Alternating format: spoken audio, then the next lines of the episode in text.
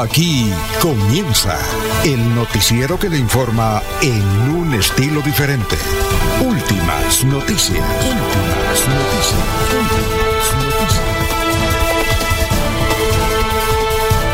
La información analizada por los expertos, sin sesgos, explicada con detalles, sin tanta carreta.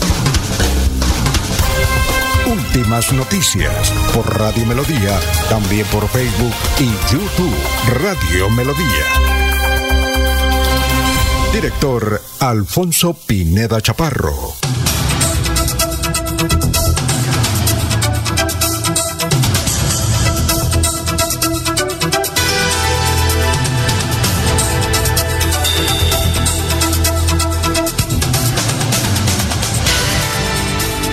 Gracias a Dios, hoy es eh, jueves, jueves, jueves 7 de diciembre del 2023. Nos abre el micrófono Anulfo Otero Carreño para hablar por Radio Melodía 1080M. Bueno, hoy es el día de las velitas. Haciendo calor sabroso. Día de la Inmaculada Concepción. La Catedral de Barichara se llama la Virgen de la Concepción. Día Internacional de la Aviación Civil, Día Mundial del Algodón de Azúcar, Día Mundial del Algodón de Azúcar, mire usted. Bueno, un día como hoy en el 2010, en el 2010, eh, el fundador de Wikileaks, Julian Assange, es detenido en Londres acusado de los delitos de violación, abusos sexuales y coacción. Un día como hoy, en 1942, nació Rudy Márquez, cantante y locutor venezolano. Temas extraordinarios. Un día como hoy, en 1935, nació el rey del bolero en el mundo, del romanticismo, Armando Manzanero, compositor y cantante mexicano. Adoro esta tarde vi llover, bueno, muchísimas. Un día como hoy nació en 1953 Bertín Osborne, cantante y actor español. Un día como hoy en el 2017 Cristiano Ronaldo gana su quinto balón de oro,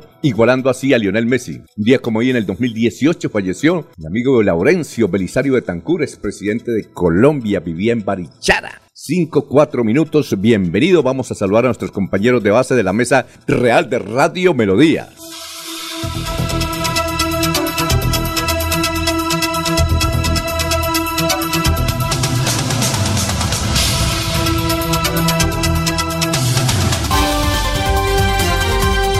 Laurencio Gamba está en Últimas Noticias de Radio Melodía 1080 AM. Gran Laurencio, ¿qué ha habido hoy 7 de diciembre? ¿Ah? Alfonso, ¿qué hay de su vida? ¿Qué nos cuenta? Pues bien, cordial saludo para la señora Sara Prada Gómez, para Arnulfo Otero Carreño, que está en la parte digital, para Henry Villamizar en 1080, ya en los transmisores de Radio Melodía en la parte alta de Florida Blanca, para los Jorges, igual que para tantos oyentes que están ahí en el receptor, igual que Abel Cadena, que hoy, ayer se quedó del bus para asistir a una rueda de y a esta hora sí ya nos está escuchando ahí con el radio al hombro. Y el alcalde electo de Bucaramanga, Jaime Andrés Beltrán, anunció que hay un riesgo de unos 50 presuntos hallazgos de corrupción en la alcaldía de Bucaramanga. Los mismos serán entregados a los entes de control. Un, un magistrado del Tribunal Administrativo de Santander decidirá si hay méritos para seguir o definir la situación del alcalde electo de Girón Campo, Elías Ramírez, por presunta doble militancia. Los padres de familia serán los que deben responder si sus niños o menores de edad resultan quemados esta noche con pólvora. Hay que tener mucho cuidado, esa es la recomendación de las autoridades. Comienza la celebración de la fiesta en honor a la Virgen de la Concepción. Mañana viernes es 8 de diciembre, festivo donde la gente gozará de esta celebración, particularmente en los municipios católicos será una gran celebración. Un helicóptero de la Quinta Brigada trasladó desde Málaga a Bucaramanga un niño que, eh, que requería urgente atención médica especializada. Macaravita García Rovira Einer Leonardo Bastos García murió como consecuencia de un golpe que recibió en un partido de fútbol. Era el hijo de la concejala Benilde García. Y precisamente en Santander, el secretario de Hacienda de Santander, Félix Ramírez, dice que ha comenzado la parte navideña, pero también con el decomiso de muchos productos de licor que no cumplían los requisitos. Precisamente aquí está este funcionario de la Administración Departamental. Mi nombre es Félix Eduardo Ramírez Restrepo, soy el secretario de Hacienda del Departamento de Santander. Queremos informarle a los santanderianos que el Grupo Operativo Anticontrabando, junto a la Policía Fiscal y Aduanera, lograron incautar más de 35 mil unidades de productos ilegales como cervezas, cigarrillos, licores e insumos secos en lo que va corrido del presente año. Estos esfuerzos promovidos por el gobierno del doctor Mauricio Aguilar Hurtado no solo representan una victoria en la lucha contra el contrabando, sino también un compromiso firme con la seguridad y el bienestar de los santanderianos. Estas acciones debilitan las redes criminales y reducen la presencia de actividades ilegales en nuestra región. Asimismo, protegemos a los consumidores de los posibles riesgos para la salud asociados con mercancías adulteradas y aportamos a las finanzas del departamento para la ejecución de los proyectos sociales establecidos en nuestro plan de desarrollo. Mi nombre es Feliz Eduardo Ramírez Restrepo, soy el secretario de Hacienda del departamento de Santander. Queremos informarles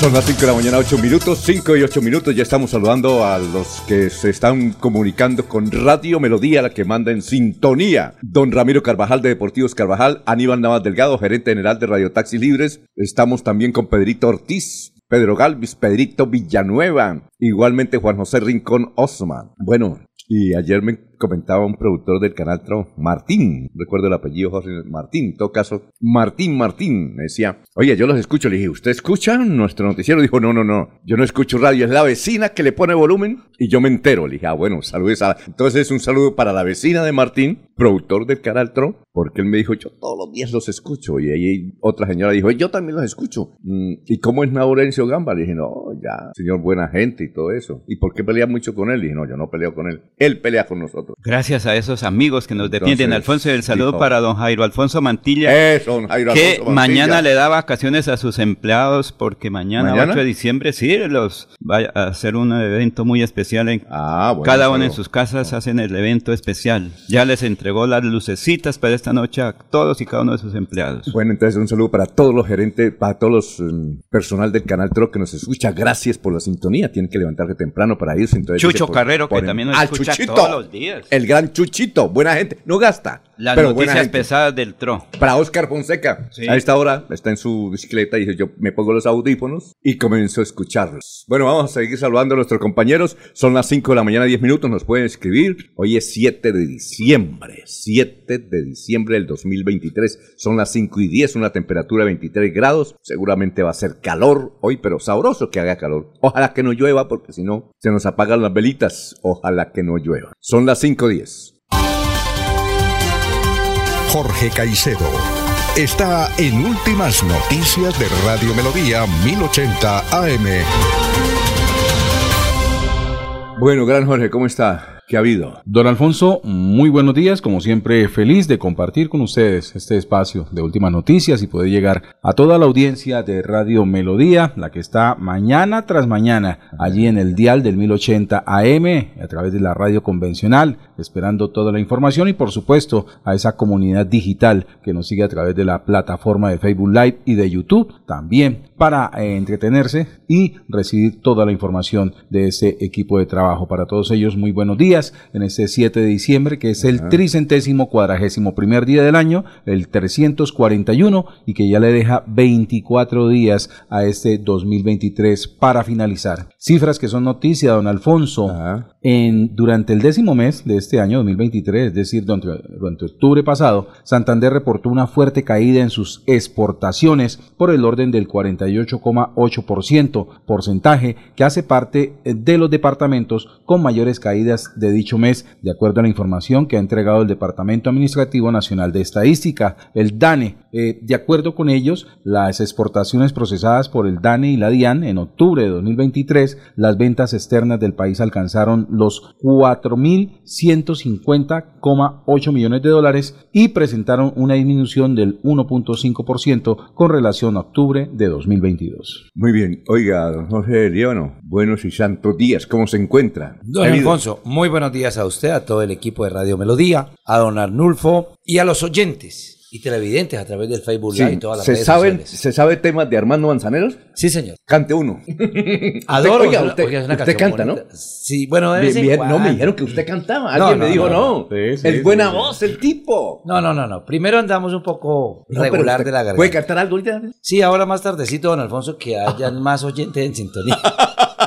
es que a mí me gusta cuando hay público. se está O cuando en. Oiga. Para la novena se está guardando. No, no, lo vamos o- a hacer esta tarde en la, en la reunión de... No, pero ahorita no. no. Sí, claro, ahorita vamos a cantar. don Le falta calor a la... A la, A la garganta. A la, a la- No, además... Cante un poquito, sabe, más tarde, sabe, que, de, de tema. Es que yo tuve la oportunidad, y perdóneme que digan, este tipo ya hace una entrevista a un personaje y una vez todo el tiempo hablando de él. No, es que pasa es que para resulta que Armando Manzanero vino en 1997 a Senfer. Entonces, él necesitaba un piano. Yo fui a hacerle una entrevista y me dijo que no. Pero entonces supe que necesitaba un piano. Entonces yo le dije a un amigo que tenía un piano. Claro. Entonces, como él lo quería, entonces el man lo prestó, el tipo lo prestó. Y entonces Armando Manzanero le dijo, le doy 10 minutos de entrevista. Ah, qué bueno. Y entonces me dio en la entrevista. Y entonces le dije, gracias. Entonces me- le dije, bueno, ¿usted cuántas canciones? Dijo, como 600. Mm, dígame la historia de una. Dijo, esta tarde vi llover, como estaba yo un poquito lloviendo. Sí, y me bueno. contó la historia. Yo la conté aquí, ¿sí? Un poco mentirosa la canción, ¿no? Ah, no, no, no, es No. verdad. No, No, porque es que si usted le pone cuidado a la letra, No. pues no... coge- no No, es la- es que... eh, Esta la tarde vi llover, vi la gente correr. Claro, la gente corre cuando llueve. No, eh, no, es que no, pero era el contexto y cuando yo la, yo diga la historia, recuerde la historia, usted canta un pedacito y verá que sí se acopla a lo que él estaba sintiendo en ese momento. Ah, claro, claro. Es que fue muy romántico. sí, además. claro, claro. Eh, y, y luego dice... que- No, la pregunta de la intriga que me queda es ¿dónde consiguió el piano? ¿En la electrificadora de Santander de casualidad? No, no, Ah, bueno. no, lo es otro piano. No. Que, que pianos en Bucaramanga son escasos, ¿no? no, eh, ¿por qué piano en la electrificadora? Sí. bueno, ahí le Ah, dejo, Un habitante de Socorro. ahí le dejo el Ah, no, prólogo. no, ahí no, le dejo no, el prólogo no, de la no historia. Era Oscar, no era Oscar. Era, Oscar José No, Reyes Cárdenas. No, no, no. Era un Oscar- señor eh, que yo- ya murió, que fue, era pensionado del Banco de la República, Pedro Molina. No venga, Pedro. Molina tenía el, el piano como él lo quería. Es que era un piano, Piano de cola, dice. No, Ahí. Claro, por supuesto. No, además que él es un cantante pues, muy reconocido. Y toda entonces, la qué coincidencia, entonces me dio la entrevista de 10 minutos. Por haber conseguido un piano. De agradecimiento. Y para claridades, no, el doctor Oscar, eh, Oscar, escapa- Oscar Reyes, pero Oscar Reyes. no, goz- quien goza además de mi aprecio y admiración. Yo Él no sé que es un ejecutor de piano, perfecto, y no solamente el piano, acordeón también, Sí. piloto de helicóptero y de aeronave. Uy, ¿también? Sí, señor. Ah, no Sí, esa- señor. Pero no, Sí. no, no, no, no sé por qué, qué relación tenga él con, con la electricadora de Santander para decir que él tiene piano allá, no. No, No, no, es la historia que le quiero contar. Ah, eh, fue influyente Oscar. en la electrificadora. Oscar claro. aprendió a hacer muchas cosas, pero no llegó a la gobernación. Pero mire, Oscar Reyes fue con Fernando Vargas Mendoza, con Wilson, Wilson Hernández y otra persona tenían un cuarteto Ah, en el Socorro y en su momento de estudiantes ahí en el colegio universitario, por decir hoy, eran los encargados de una cantidad de serenatas juveniles para la época. El cantante, entiendo que para esa época, si no estoy mal, era Wilson Hernández, Ajá. actual de los eh, comuneros, dueto de los comuneros. Eh, creo que en esa época el, el senador de la República, Oscar José Reyes Cárdenas, eh, te- eh, interpretaba el piano o no sé qué cosita, pero es que era un grupo que tenían que ocho días con anticipación mandarle, mandarle las gaseosas para que la, la hora y fecha de ese concierto en familia. Así es que están pendientes que don Jorge Liano va a cantar Esta esta, tarde tarde, vi vi llover. Vamos a ver, No, si, no, no, si- no. vamos a ver si aumentamos la sintonía. ¿no? Adoro. Es que esa no me la sé mucho, No, pero un poquito. pero adoro un poquito. No, ahí en. mm, Don Alfonso, en- eh, voy a terminar de saludar que usted me Está cortó el nervioso ya. chorro. A todos los chorro. oyentes. Bueno, un saludo para Oscar. es que él no canta gratis. Oscar José. Él no canta gratis. Eh, hay el problema. No, pero aquí sí. Bueno, eh, Oscar José Reyes, eh, el Socorro nos escucha. Un saludo para él. Tiene un programa de extraordinaria audiencia. ¿Cómo es que llama la emisora de La nueva. La FM. Nueva? Al de una a dos de la tarde es un solo, es un solo sonido allá en el Socorro. Me han comentado Domina. por los comentarios políticos. Acompañado también por el amigo Néstor Alberto Páez Aguillón. Ah, bueno, perfecto. Qué bien. Mire mi saludo para Jaime Hernández, que nos está escuchando eh, Eh. a esta hora en Florida Blanca. Bueno. Y al doctor Jorge López, que nos escucha. Jorge Andrés López. Jorge Andrés López, que nos escucha en Muy Bogotá. amigo de Oscar José Reyes. Sí, señor, Son también. goditos como Laurencio. Goditos, bueno, goditos. Ya, una, información. y a, un- y a Alfonso. un Orlando Chaparro, el asistente de Oiga, sí, Orlando Chaparro, el asistente de, De- de Jorge López. Jorge Andrés. Bueno, ¿qué me va a decir, Jorge? don ahora. Alfonso, ya que estamos hablando de emisoras y Ajá. del socorro, aprovecho la ocasión para una A ver. Que no, no me la vayan a cobrar. A ver. Sí, pero es una labor social eh, muy importante en la cual pues vamos a estar unidos, no solamente los eh, residentes del Socorro, sino también los nacidos en el Socorro y quienes somos socorranos por adopción. Don Ajá. Alfonso, el próximo eh, 21 de diciembre en el Parque Principal de ahí del Socorro, de 7 de la mañana a 6 de la tarde, se estará realizando una radiotón en pro eh, de la emisora La Cúpula, que es la emisora comunitaria de allí de, de- de la capital comunera, Ajá. ¿Sí? La cúpula FM Estéreo 98.7, quien se encuentra pues en un momento bastante apretado en su, en su estructura económica, pero que con el apoyo de todos los paisanos del Socorro pues va a salir adelante. Entonces este próximo 21 de diciembre a partir de las 7 de la mañana en el parque principal estaremos allí apoyando y contando con los amigos de la cúpula FM Estéreo en el Socorro. ¿Cuántas emisoras hay en Socorro? Además de la cúpula está Nuestra Señora de Chiquinquirá, Ajá. está la Luis Carlos Galán Sarmiento, Ajá. Es- José Antonio Galanes. eso, José Antonio Galán, disculpe. La de don Rafael José Serrano, Antonio claro. Galán, la Claro. don Rafael Serrano. La FM de, De Oscar. de De Oscar Oscar. van cuatro. Y creo que don Elio Zambrano, Ah, ya ¿sí? fallecido, eh, ¿Puso? eh, ya tenía alguna allí operando, pues. eh, Ah, él es un apasionado de la radio. Y mi amigo Fernando Otero. Él estaba con Nuestra Señora de Chiquinquirá. No Ah, sé ya. si todavía continúa en ella. Saludo para Joaquín Aguas, Vergara.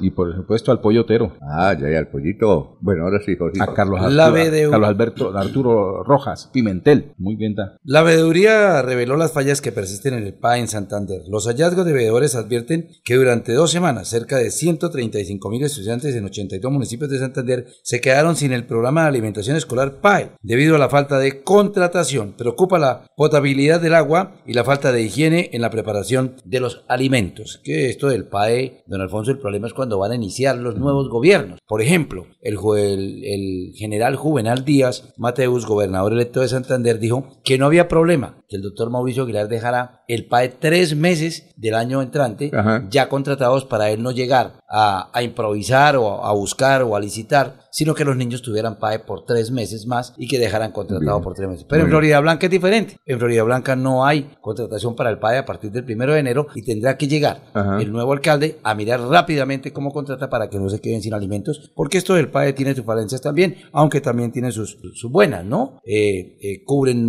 cada día más estudiantes, más colegios, pero esto de la contratación de los gobernantes perjudica a los estudiantes. Muy bien. Mm, saludos de Mercedes Castillo de Patiño, Carlos Gómez Santos desde Mogote, Santander, familia de Carlos Gómez Santos, presente, bendiciones, muy buen clima por acá. Seguramente está haciendo calorcito. Rafael Rincón, buenos días, señores Radio Melodía. Dios los bendiga. Día de las Velitas. Luis G. Pago. Palgo, muy buenos días. Excelente sintonía desde la vereda La Flores del municipio de Río Negro. Luis Carlos Carreño, buenos días, escuchándonos, preparando el cafecito. Edinson Cala, buenos días, feliz día de las velitas. Mm, paso de la pura y limpia María Santísima. Creo que Edinson nos escucha en el Palmar. Bueno, muchas gracias. Bueno, vamos eh, con el doctor Luis José Arevalo, son las 5 de la mañana, 21 minutos, con el pensamiento de hoy, jueves 7 de diciembre, para estar bien fortachos con, con el día a propósito de que mañana es festivo, ¿no? Eso es interesante. Doctor. Muy buenos días, estimados oyentes y periodistas del noticiero Últimas Noticias de Radio Melodía. Feliz jueves para todos. El pensamiento de hoy dice lo siguiente. Romantiza tu vida, toma fotografías bonitas, siéntete el personaje principal, enciende una vela, lee libros, sal a caminar, baila con tu música favorita, cómprate regalos, haz lo que quieras. Sé feliz, porque esta es tu vida. No dejes que nadie te la quite, porque la vida es hoy, mañana sigue. Alfonso Pineda Chaparro está presentando Últimas Noticias. Resumen de melodía que es transmitido por la cadena internacional de emisoras Visión Celestial Radio. Se volvió viral un video de donde un delincuente asaltó un restaurante esta semana en el barrio El Prado de Bucaramanga. Se llevó el dinero, celulares del establecimiento y de todos los clientes. El alcalde electo de Bucaramanga, Jaime Andrés Beltrán, presentó en rueda de prensa 10 irregularidades en la administración de la actual gestión de la alcaldía de Bucaramanga. Se posesionó como gerente general del canal Troll la joven periodista Edna Carolina Joya Núñez. Será gerente de los próximos cuatro años. El gobernador de Santander, Mauricio Aguilar, destituyó al gerente del Hospital Regional del Magdalena Medio, Paulo Sefi Rojas Torres, por falta de gestión. Murió hombre que quemó que se quemó encendiendo una estufa con gasolina en Santander. Un hombre de 33 años murió producto de las quemaduras de tercer grado que sufrió en el 60% de su cuerpo tras un incendio generado por una estufa. Ocurrió en zona rural del municipio de Ocamonte, Santander. Fue identificado como Harvey Hernando Moreno Álvarez, de 33 años. Que dicen nuestros vecinos, Vanguardia Liberal. Así salió de la cárcel el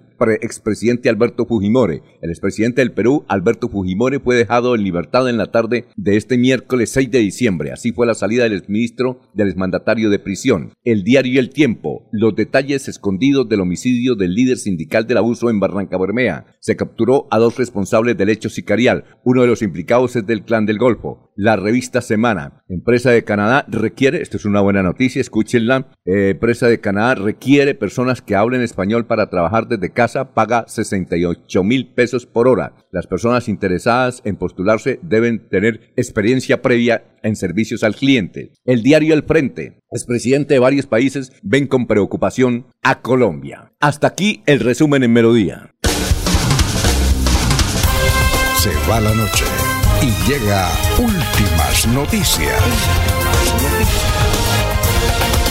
Todos los días, desde las 5 de la mañana. Empezar el día bien informado y con entusiasmo.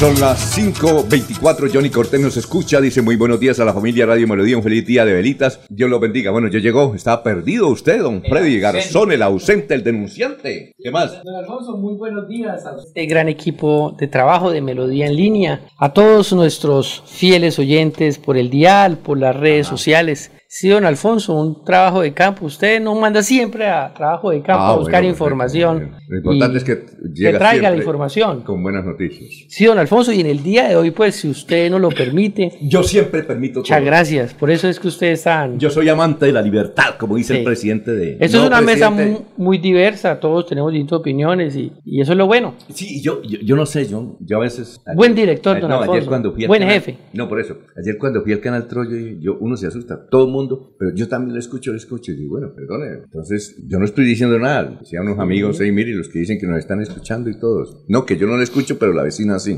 Usted tiene la mayor audiencia, don no, Alfonso. usted no, esto es, esto es un Usted. equipo, hermano, esto, esto es un equipo. Pero viejo. alguien va adelante. Como dicen los buenos políticos, yo soy un obrero. Somos una familia. Pero Alfonso, Como es los que- Borgia, pero familia. Una para... para- Pero ¿Ah? es que la gente nos escucha a través de la, radio, de la radio convencional. Cuando Sí. yo le digo sí, es que pero, pero debíamos tener mucho más clientes, hermano. ¿Qué pasa que la gente no, no se vincula? Porque se no con nosotros, con la emisora directamente. Ah, Porque pues. llegó, bueno, pues, entonces me decía un amigo, oye, pero usted lo escucha a todo el mundo. Pero bueno, pero hay que... Hay Este- que sentar y diseñar la estrategia. Es que esta nómina vale mucho. sí. Pero, Estamos preocupadísimos. pasa como en la Nos va a tocar una, oye, una radiotón.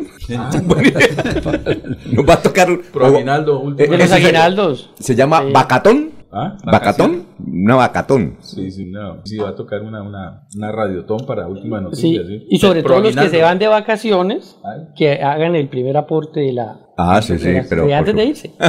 Pero, Don es Alfonso. que- Alfonso, perdón. Muy bien. Mire, lo que ocurre es que, como en la política, la gente ofrece, yo, es- mire, cuente conmigo, pero el día electoral no aparecen, se pierden. Así pasa aquí. No, es que yo los escucho y qué requieren, qué necesita, cómo, cómo, cómo. Pero a la hora de definir, esto es que toca pensarlo, hay que tal cosa. Hay que tener o- paciencia Sí. con todo. sí. Don Alfonso. Entonces, esa es la cuestión. Y le decía que me permitiera que el día de hoy, Ajá. pues traemos ese top 10 ¿De los anuncios o de los hallazgos, eh, el top 10 de las irregularidades que se han presentado. Entonces, Presuntas. Me, Sí, me, las- enco- me encontré con Manolete. sí, no, es que, es que presuntas irregularidades, irregularidades, yo creo, si uno dice irregularidades, no está diciendo No, nada malo. Me, me Sí. encontré con Manolete. Y las comentamos durante los, sí, claro. la transmisión, eh, eso las muy 10. bueno, muy buena, claro. Y ahí tenemos un audio eh, de hace varios días de Jaime Andrés Beltrán. Es que Manolete dijo que eh, supuestamente ayer en la rueda de prensa anunció 10 irregularidades. Pero Sí. entonces la gente dijo, oye, ¿no eran 300? Eran más de 300, quiero Sí. decirle. No, 350 Sí, hallazgos. señor. Manole- hallazgos. Hallazgos, sí, no, señor. no, no, ni siquiera hallazgo. Manolete me dijo lo siguiente. Y ahí tengo el audio y más adelante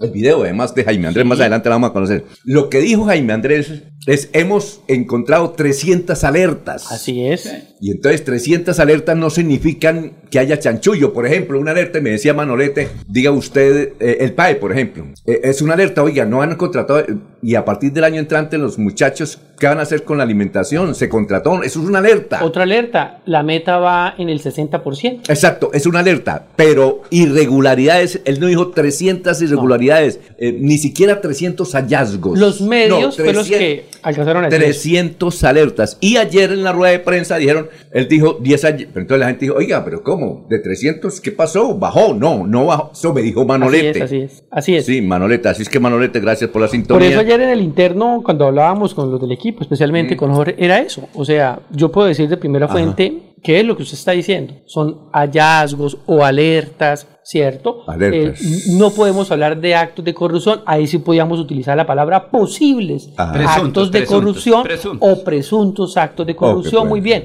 Pero lo de ayer era de esas más de 300, porque como lo dice Laurencio, eran más como 350 Sí, más, hallazgos, alertas. eh, se habló de 300, los medios de comunicación No empezaron si a hablar de tenemos el 300. video. Ahí tenemos el y, video de, de Jaime Andrés. Si lo tenemos ahí, lo, lo pasamos y lo y recordamos. ayer lo que se, se notó y Mm. lo que se transmitió por eh, en la rueda de prensa de ayer son esas 10 eh, alertas, hallazgos que sí pueden terminar eh, en denuncias formales en los entes de control, No, que es el que otro paso. presentados, van a ser Espere, presentados. Por eso le digo que pueden terminar en eso, eso sí, y, y puede ser otras también de esas 10, no solo de esas 10, pueden ser otras. Entonces vamos a analizar esas 10, vamos a comentarlas, vamos a hablarlas, que mucha gente pues Claro, las claro. ha conocido y se eh, dio a la luz pública más a través de este empalme. Pero Alfonso, ayer en la rueda de prensa en la cual asistimos bastantes periodistas, fue muy enfático. Dijo, es que esos hallazgos van a estar en los entes de control porque yo soy el alcalde a partir del primero de enero. Ajá. Y a partir de ese día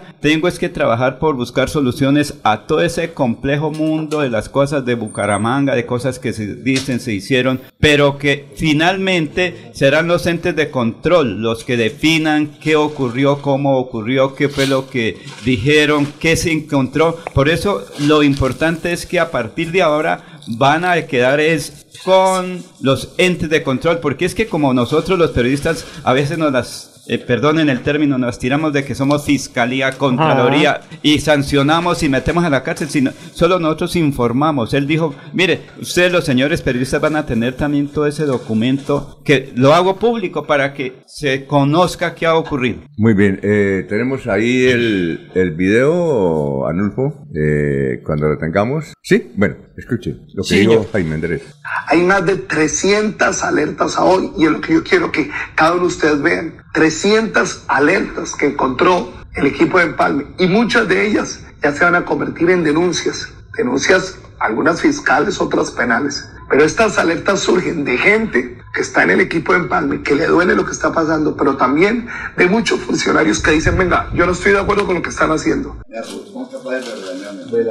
Ahí, Sí, don Alfonso. Sí. Correcto lo que usted estaba diciendo, Ajá. la apreciación que también daba Manuel Parada, que ayer precisamente lo vimos en una foto, le sirvió de escolta a usted ayer, ¿no? Ajá. Pero Alfonso, yo No, invito... Ah, a usted a Manuel. No, no. Sí. Es que ayer estuvimos grabando muchos programas y cuando llegué a la casa me dejaron allí cerca donde vivo, entonces me encontré a Manol, Ma- Manolete y dije, oiga, el- venga, le aclaro una cosa. Le dije, ¿qué? Entonces dije, Y fue perfecto, papá, papá, dije, mándeme el, el video mañana. Pero, y Alfonso- mañana, y por eso por ahí me sacaron una foto. Y eso No, que pero iba- pasa nada, Alfonso. No, pero me incomoda, yo No, soy, no- no haga, no, no haga lo de Campo Elías. soy ne- muy nervioso. No haga lo de Campo Elías, que no quería tomarse una foto con el candidato Jorge Nava, pero sí hizo un video con No, otro eh, candidato y mira lo que le pasó. Le- no, No, le pero- tengo una pero aclaración. presunta. No, le tengo una aclaración sobre eso. Bueno, muchas gracias. Vamos a una pausa. ¿Iba a decir. Jorge algo? Pero No, no, Alfonso, no, no, Los ¿cómo es agradecimientos. eso de la fotografía, ¿cómo así? ¿Cuáles fueron las condiciones de esa fotografía que le incomodó? No, no, ahí está, en Twitter. Bonita la foto. La, la- la grabó este, Vidal. Era que estábamos con Vidal. Bueno, muchas gracias a Arepas Goodies que nos trajo una degustación. Qué rico. Eh, es que ayer le hicimos una entrevista a don, a don Ramiro Vázquez. Vázquez. Es el mejor veedor que hay Así en es. Colombia. Así es. Y es un empresario. Entonces él fabrica las mejores arepas. Ah, son pero de la que empresa es un de él. emprendimiento, Sí, Alfonso, es un emprendimiento. emprendimiento No lo sabía. que que genera los- empleo. Lo, genera empleo y los, emple- y los empleados, digamos, y los empleados son personas, mujeres cabeza de familia. Es interesante lo que él hace. Qué interesante no Y sabía. entonces estas arepas se venden en varios países, Centroamérica y en, en- en- aquí en los grandes supermercados de Colombia. Y gracias a él, ahí nuestra joya para la señora gerente también, para los directivos, para usted. eh, se llama Goodies. Goodies, sí, señor. Goodies. Goodies. Pero Alfonso, es como que- los como los productos de hace de los 90 Ajá. y de los 80 que eran de dulce. Pero es que. Alfonso, es que en la calle un amigo me dijo, oiga, ¿y de qué vive el señor? Que es muy buen veedor, pero él no es un cuerpo glorioso. No. Entonces le dije, tranquilo, que yo sé qué es lo que él hace, porque este además de un emprendimiento, Él- es lo que Él recibe... de billete no tiene problema. No, no, pero recibe, entonces, además Este da no, el de- empleo. el de billete, digo, de empleo. Y por eso ayer cuando le pregunté su emprendimiento, que Exacto. genera empleo. Y además, el mejor empre- eh, eh, líder emprendedor de Medellín es hermano de él. Dice usted pues. que el de Cúcuta. De Cúcuta también. También veedores. veedores. Pero no si son Veedores. y fue eh, condecorado hace unos días en le- con la orden que entregan en el Consejo Municipal No, en la Contraloría y en la Procuraduría a nivel de... Por eso, nacional. pero hace poco en, la- Sí. en el Consejo. Y lo van a condecorar en el Congreso de la República. Es que el tipo... Merece la medalla. ¡Claro! se llama, eh, la de Boyacá. No, pero eh, del señor Él que no se tiene dejó varios comprar. políticos en la cárcel. Sí, Uno de ellos bueno. estuvo Richard Aguilar, que estuvo en la cárcel. Pancracio es el señor, el del, ¿se acuerda el que no recibió las 12 monedas Bueno. de Barreiro? Eh, Que- sí, que es el decir- reconocimiento a Ah. un buen trabajo. Aconsejarle a los nuevos gobernantes que no dejen por fuera del radar a don Ramiro Vázquez. Eh, exacto, 535. Que el regocijo de esta Navidad aparte de los hombres los odios, los rencores, los afanes belicosos y toda intención malvada y sombría. Radio Melodía desea a todos los colombianos una Navidad alegre en Cristo, como marco de meditación por un mundo mejor.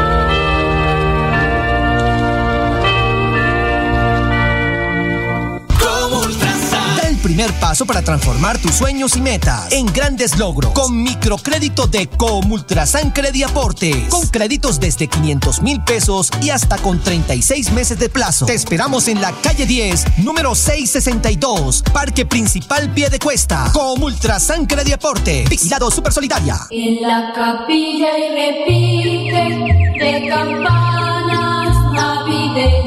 La parroquia de Nuestra Señora del Perpetuo Socorro invita a todos los feligreses y devotos del Señor de los Milagros para que participen con toda su familia en la novena de Navidad del 16 al 24 de diciembre a las 5 de la mañana con transmisión gigante de la potente Radio Melodía en los 1080 de la M. Melodía en Navidad, la que manda en sintonía.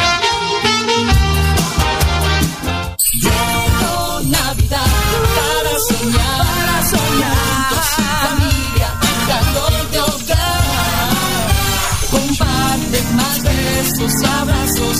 Que alegren de verdad. Cada día más cerca por tu bienestar.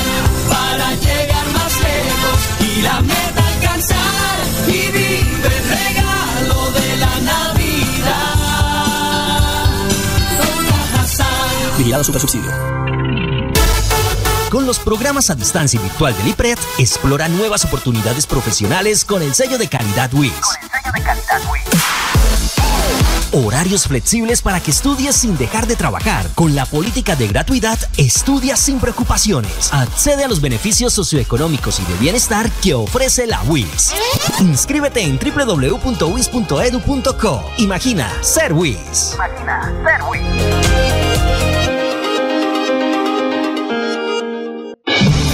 El día comienza con melodía. Últimas noticias, 1080 AM.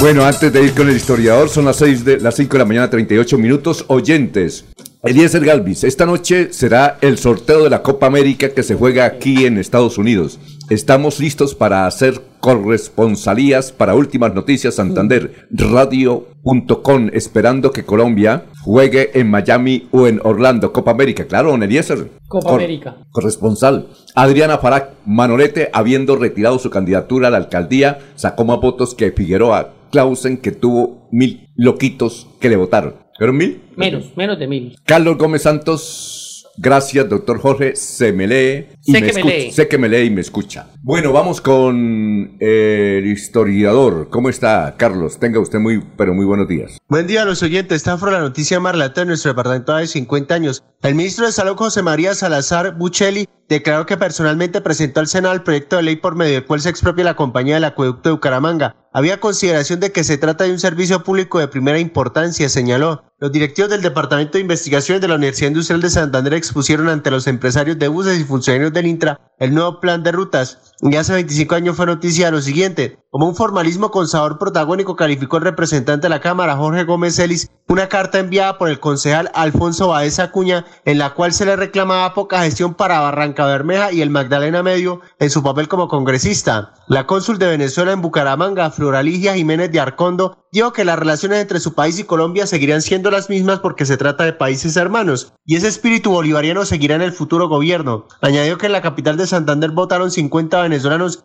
de los cuales 26 sufragaron por Enrique Salas Romer, 16 por Hugo Chávez y 4 por Irene Sáez. Por él despedía a todos. El doctor y el denunciante. Bueno, ¿algo, algo escuchó? Sí, señor, aquí algo logré escuchar en medio de la preparación de esta noche, de pólvora y todo. Y Ajá. lo principal hay que tener cuidado esta noche Ah. con los niños. Pero Claro. Alfonso, hace 50 años el ministro de Salud que hablaba, eh, creo que era José María Salazar, que organizar bien el acueducto de Bucaramanga para el suministro de agua, que tenían varios proyectos. Y hace 25 años Jorge Gómez Celis eh, se buscaba alguien de Barranca Bermeja que el deporte fuera más hacia ese sector para la periférica, la zona distante de Bucaramanga. Y el otro tema importante hace 25 años es el consulado de Venezuela aquí en Bucaramanga. Recuerde que siempre es- se ha tenido una buena relación entre Bucaramanga y Venezuela, bien como venta, bien para sacar en esa época los permisos fronterizos o eh, la visa que para aquella época se requería visa para ir a Venezuela. Hace Ajá. 25 años era la preocupación, muchos santanderianos que estaban ahí y la votación para esa época aquí en Bucaramanga, donde 50 personas votaron. Bueno, Jorge. Don Alfonso, ayer en el Parque La Cigarra se lanzó el plan de seguridad navideño. Sí. Más de 3.000 agentes de policía estarán por las calles de la ciudad, en los bueno. centros comerciales, en los Bien. bancos. Estarán vigilantes de todos los bumangueses porque se prevé, don Alfonso, que han llegado muchas personas de otros países, ¿Ah, sí? pero sobre todo de la frontera norte santanderiana, para esta Navidad en eh, a Bucaramanga, a Pamplona, a- e inclusive a Cúcuta y a otras eh, ciudades del país. Pues entonces el plan de seguridad estará en centros comerciales, en las calles de Bucaramanga y en los bancos, más de 3.000 agentes de policía preparados para eh, asegurar que todo esté bien, que todo esté tranquilo. Ojalá Dios, porque el espacio público está ya abarrotado y la movilidad en Bucaramanga intransitable. Pero son 3.000 miembros de la fuerza pública de Sí. la Policía Metropolitana de Bucaramanga, que es para toda el área metropolitana, para parte de, de la provincia de, Ga- de Sotonorte, eh, creo que es eh, Los Santos. Es una gran capacidad con esos 3.000 hombres que también estarán cerca a García Rovira. Y no sé si también está contemplada ahí la quinta región de policía, que también requiere mucha vigilancia y hay poco personal. Jorge. Don Alfonso fue destituido el gerente del Hospital del Magdalena Medio, Pablo Rojas Torres, tras evaluación no satisfactoria de su desempeño. El gobernador de Santander, Mauricio Aguilar Hurtado, tomó tal decisión mediante el decreto 649 del 4 de diciembre de 2023.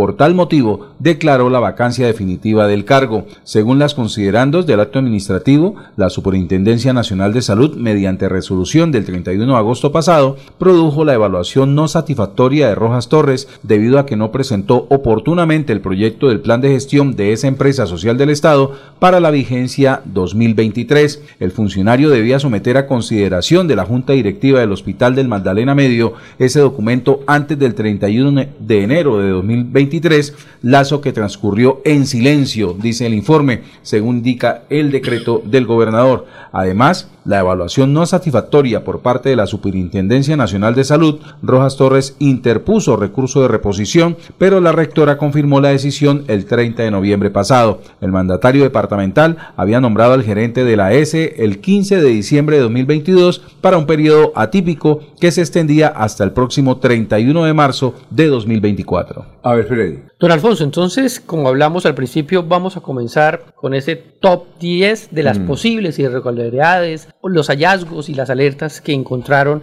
la Comisión de Empalme y que ayer en esa rueda de prensa anunció el alcalde electo. El primero de ellos es contratos fantasmas en el área metropolitana de Bucaramanga en esta vigencia 2023, que era algo que ya se había anunciado eh, en algunos días Claro. anteriores, ¿no? Entonces, pero ayer enfatiza aún más el coordinador del empalme, que fue el que hizo esos 10 anuncios, el coordinador del empalme, recordemos que es John Manuel Delgado. Y él decía que se celebraron más de 1.100 contratos de prestación de servicio por un valor, don Alfonso, que supera los 16 mil millones de pesos. ¿Sí? Y se pueden catalogar como contratos fantasma, como lo digo, lo decía el coordinador de Empalme, porque las firmas de esos contratos, de los que celebraron esos contratos, no coinciden con los documentos aportados en el mismo. ¿sí? O sea, no es solo la firma del contrato, sino todo lo previo al contrato, lo posterior al contrato, que tiene que ser la misma firma.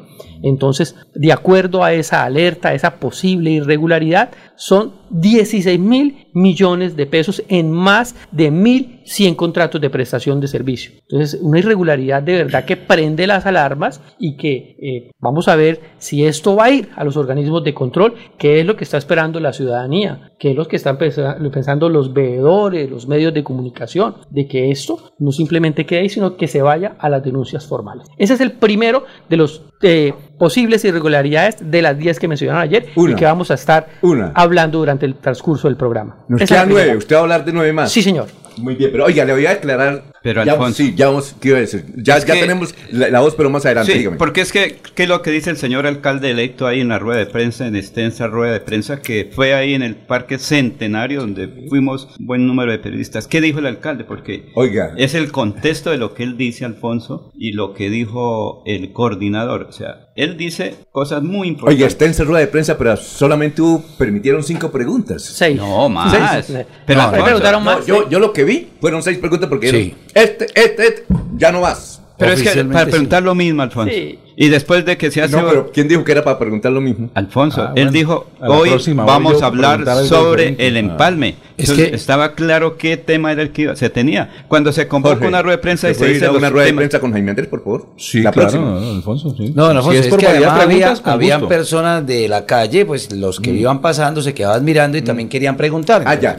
No, y en una rueda de prensa se le pone orden. Por eso, Sí. si quiere, comencemos a escuchar qué No, dijo. más adelante, sí, ya la vamos a escuchar, a la- después de la serie lo escuchamos para... ¿Qué dijo el alcalde? Porque Pero es que sí. el contexto de lo que él dice, Claro. de lo que él, porque es el señor alcalde electo el que va a partir del primero de enero a tomar el mando de la ciudad. A las seis, don Laurencio. Bueno, entonces usted vaya a una rueda de prensa, por favor, invítenlo. Sí, señor. Allá está, yo ya Laurencio, la- ya lo veía por las redes sociales, ¿no? Que Jorge vaya. Todos, hay que ir todos. Que le ponga ambiente a la rueda de prensa, que se mueva. Sí. ¿O no? ¿De acuerdo, Jorge? Sí, señor. Aprobado. Cumplo órdenes. Bueno, antes, bueno, cuando vengamos le voy, le voy a, a contar lo del alcalde de Girón. que yo no Un sé por- magistrado del yo no Tribunal sé por Administrativo. qué, ya nadie entiende por qué, bueno, a- admitieron la demanda, dicen que todas las demandas, si Sí, bien- se admiten, pero... pero yo no sé por qué, lo, es decir, ahí no hay nada. Ya le voy a explicar por qué. Son las 5.47.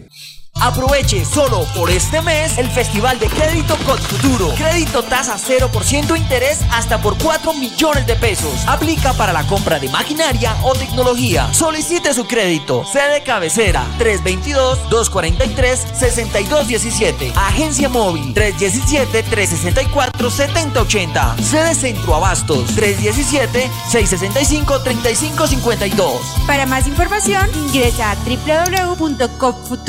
www.copfuturo.com.co. Lo invitamos a comprar una casa de campo vacacional por tan solo 300 millones en Entre Bosques Condominio, un exclusivo centro vacacional integrado por 20 cabañas de 75 metros cuadrados cada una, ubicadas en la zona más dinámica de la bella Mesa de los Santos, en un predio colindante con el Pony Parque. Entre Bosques Condominio, gran lanzamiento este viernes 8 de diciembre. Sube y se pare con 20 millones. Construye y vende Incomesa. Informes 301-643-0011. 301-643-0011. Ole, mano, ¿nos pegamos la rodadita en bici hasta Morro? No, mi perro, pero esa carretera está toda llena de huecos. Hace como 30 años que está vuelta nada. ¿Cómo se le ocurre? ¿Hace cuánto no pasa por allá? La alcaldía la arregló desde el Parque del Agua hasta el antiguo Corcovado. Vamos pa' que vea. Oiga, esto quedó excelente. Así aguantan venir todos los días. Obvio, ahora sí no tiene excusas. Definitivamente, cuando se invierten bien los impuestos, se nota. Alcaldía de Bucaramanga. Gobernar es hacer. Se va la noche y llega últimas noticias. Todos los días, desde las 5 de la mañana, empezar el día bien informado y con entusiasmo.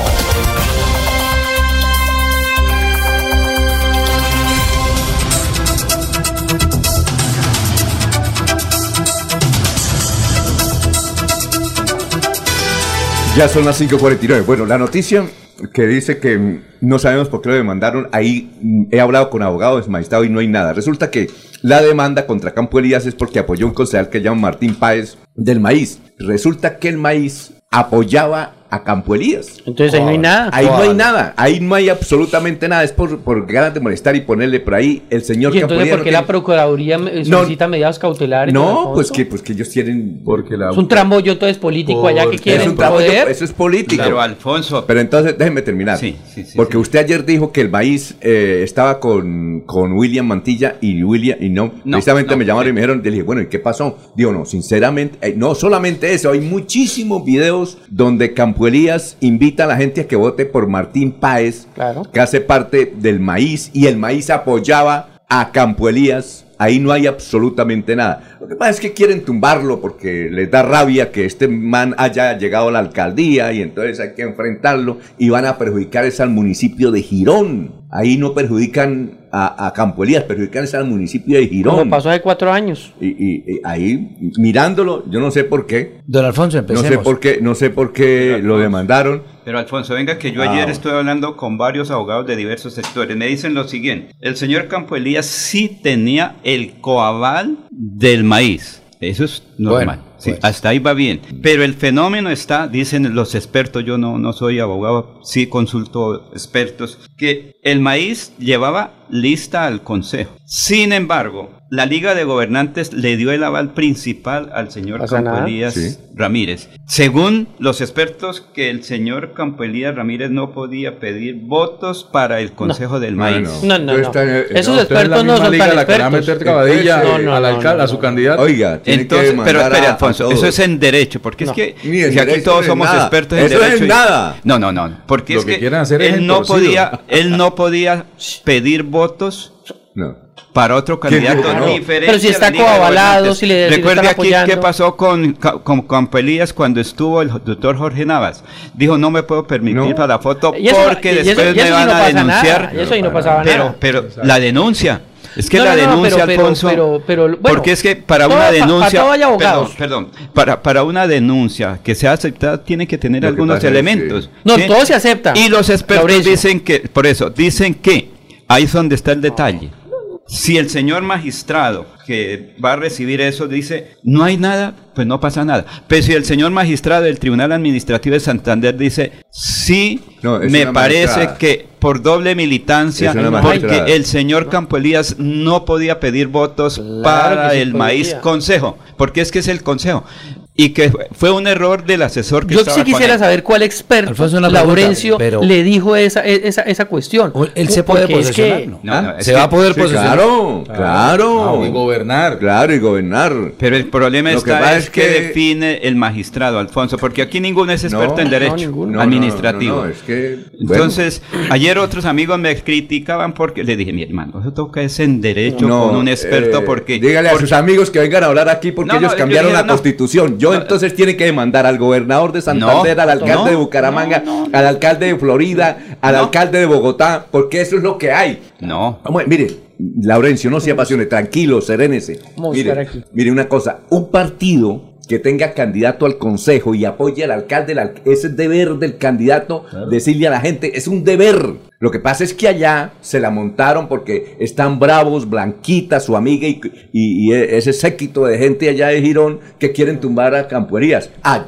no sabemos si va a ser o no buen alcalde, pero está elegido. Y además, si lo tumban, el perjudicado es Girón. Dígale a ellos que pe- se perjudican son ellos. No, es No, que no, no- yo no estoy defendiendo a ninguno, No, Alfonso. Aquí usted viene a defenderlos, No, claro. no, no, no, señor. Yo, no- yo hablo en derecho porque si yo tengo un conocimiento de algo, yo no soy ningún bruto ni nada de esas cosas que me digan que estoy defendiendo algo. No, yo analizo las situaciones con los expertos porque es que cada Pero es caso que, dígame una cosa, ¿cambiaron la constitución? No, Alfonso, es que nosotros no la Dígame, conocemos. no, pero dígame una cosa. A, A ver, estoy mal, no, estoy yo mal. Sí, señor, Si está mal. ¿Por qué? Está mal porque es que una cosa es el coaval a un partido que se le da a un candidato y otra cosa es lo que el candidato tiene que hacer. Yo soy candidato al alcalde de Barbosa y recibo el aval del Partido Conservador. Me coavala el Partido Liberal. Yo no puedo, si el- sí, en mi municipio el partido que me avala a mí lleva Me toca candidato. investigar más ¿Dónde- entonces. ¿Dónde No. queda el pronunciamiento del magistrado Gómez Quintero que en esta misma mesa dijo que eso de coaval no existe? Exactamente, no, exacto. Y entonces que yo no entiendo, yo no entiendo por qué un candidato que tenga su partido político apoyándolo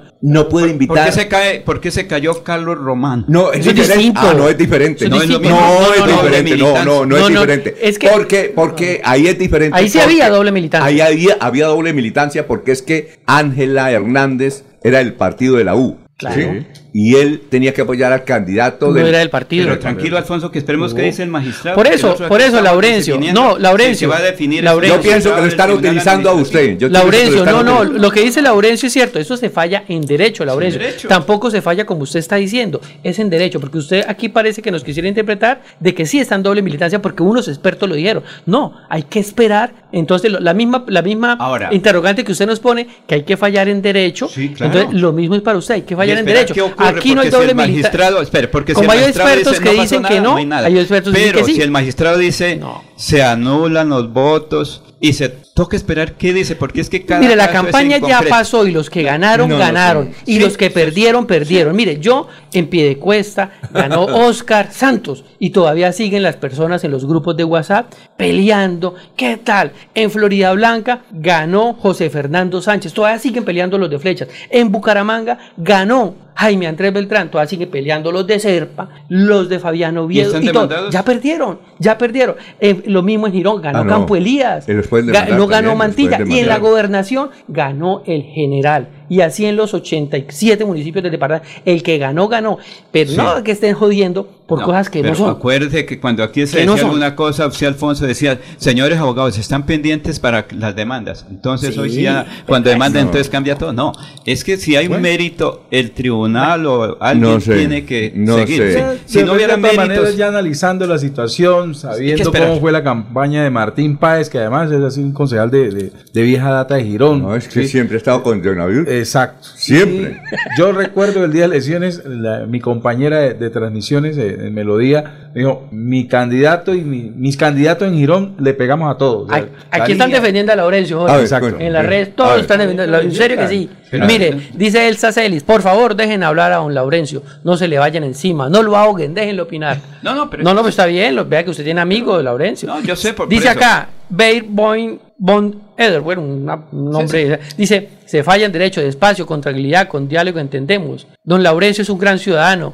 Hay que dejar la libertad de expresar. No, no, es que toca uno, o sea, Está cuando bien. yo les digo algo es porque consulto de diversos te- eh, sobre diversos. Claro, Yo- cada, cada persona, No. es que un abogado en la mañana tiene un concepto y en la tarde No. tiene otro. No Depende habrán lo alteraciones contrate. de los actos ¿Cómo? de posesión de los gobernantes que a partir del próximo 27 de, de diciembre y hasta el, el primero de enero estarán haciendo eh, ese acto de, de- de tomar y iniciar sus gobiernos. No- Ahora, si eso es así lo que dice Laurencio, entonces ¿cuánto estarán pensando en demandar al go- candidato, al Claro. gobernador, al alcalde de Bucaramanga, al alcalde de Florida, al alcalde de Bogotá, todos los alcaldes? Si esa, esa teoría, es que yo no entiendo por qué un, un, un candidato que recibe eh, un movimiento, Claro. un partido, no puede decir, venga, este es mi concejal, por- o apóyenlo. claro. Si lo están, yo no entiendo si fue que cambiaron las normas. Entonces no se pueden hacer reuniones, pues. Este, si yo no sé. No se puede hacer ninguna reunión. No, en serio, Cuando yo, hay yo no entiendo eso, porque Eh, es coabal o no coabal, pero estaba, en todo caso, el O partido del apoyos, maíz llaman estaba, apoyos, apoyos. no, no, por eso, el partido del maíz. A ver, entonces, ¿qué tal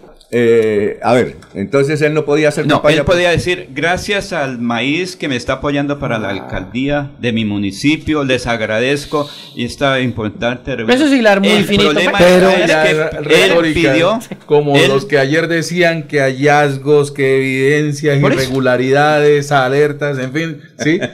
Está, van a comenzar los gobiernos de las explicaciones. Por eso, porque es Esperemos que, a ver si hay medida cautelar o es no. que y toca esperar qué dice el Tribunal Por eso, Administrativo de hay que esperar, Laurencio. no Pero como usted está diciendo, ya hay fue que esperar. aceptada la demanda. Hay No, que es que no tiene las, sentido. las demandas se Se aceptan. aceptan, no tiene nada. De que Pero se tienen que, necesita. unas cosas mínimas. No, ¿Por qué le tiene que- aceptaron la demanda que, lo, que colocó Edgar Millares? Otra gente me decía, mano, es que eso no se puede, ya, ya pasó, pasó. Es que la No, demanda es se el acepta. contenido de la demanda. Todo se acepta. todo se acepta. No porque se aceptó la de Campo Elías, están diciendo que le están doble militancia. Exacto. Usted, No, usted no. mismo lo dice. A- no porque se aceptó, a- ya cayó en el- No. A mí lo que me, me preocupa es Girón. Hombre, Sí, van a sí. someterlo otra vez. Cuatro años de Y incertidumbre. venía, pero Alfonso, es que mire, Uy. venía con el antecedente. ¿Pero cuál antecedente? Que el señor Carlos Román. No, pero es diferente. es por doble militancia. es no tiene diferente. que ver ya. ¿Qué le pasa a Alexander, Alexander. Rodríguez? ¿Quién estará Alexander detrás de esa demanda? Vamos a averiguar quién está detrás de la Oiga, demanda. averigüen. Para hablar Sí, que, que no quieren de verdad su municipio. Oye, ¿en serio? No lo quieren. Haga ese trabajo. No lo quieren. Pero les digo, No cuando yo llego trabajo a que la oficina de prensa del No era el trabajo que yo estaba Alfonso, haciendo. cuando yo llego a la oficina de prensa de Girón, mis amigos son los que me iban a demandar. Eso es normal. No, pero es que. Los mismos amigos dijeron, ahí le estamos grabando lo que usted está hablando en Melodía, mañana se lo llamamos a Procuraduría para que lo sancionen y no tenga derecho a análisis. No, Tienen que- toda la razón, tranquilo, ya me voy. ¿Y eran sus amigos? Y eran mis amigos, es Bueno, normal. Son las seis de... Ah, pero aquí tenemos otros oyentes. Gustavo Pinilla, la funcionaria de la Procuraduría, que es abogada, es entonces una burra que no sabe de derecho. Es otra defensa para Laurencio. Vea, tiene defensores. Yo pensé que tenían nada críticos. Expertos. Espera. Pero Alfonso, es que Bueno, la perfecto. norma. Son las seis de la mañana. Estamos en Radio Melodía. Que el regocijo de esta Navidad aparte de los hombres los odios, los rencores, los afanes belicosos y toda intención malvada y sombría. Radio Melodía desea a todos los colombianos una Navidad alegre en Cristo, como marco de meditación por un mundo mejor.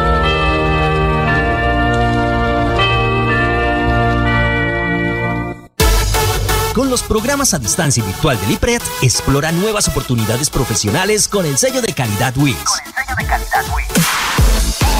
Horarios flexibles para que estudies sin dejar de trabajar. Con la política de gratuidad, estudia sin preocupaciones. Accede a los beneficios socioeconómicos y de bienestar que ofrece la WIS. Inscríbete en www.wis.edu.co. Imagina ser WIS.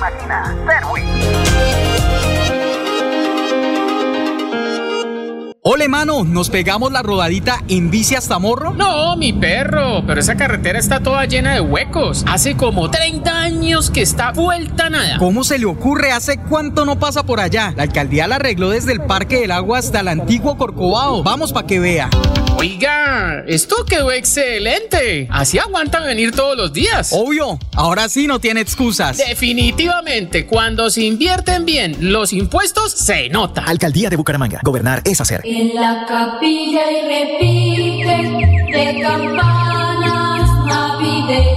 La parroquia de Nuestra Señora del Perpetuo Socorro invita a todos los feligreses y devotos del Señor de los Milagros para que participen con toda su familia en la novena de Navidad del 16 al 24 de diciembre a las 5 de la mañana con transmisión gigante de la potente Radio Melodía en los 1080 de la M. Melodía en Navidad, la que manda en sintonía. Escúchenos en la página web www.melodiaenlinea.com.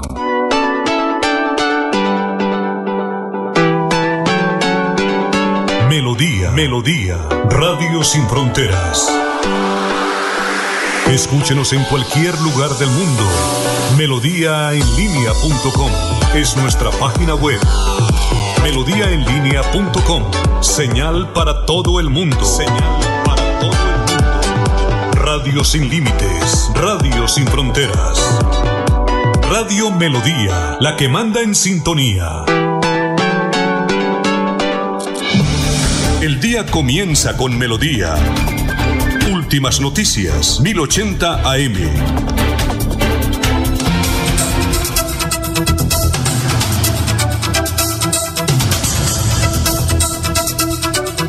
A ver, Jorge, un apuntico, don Alfonso, con todo esto.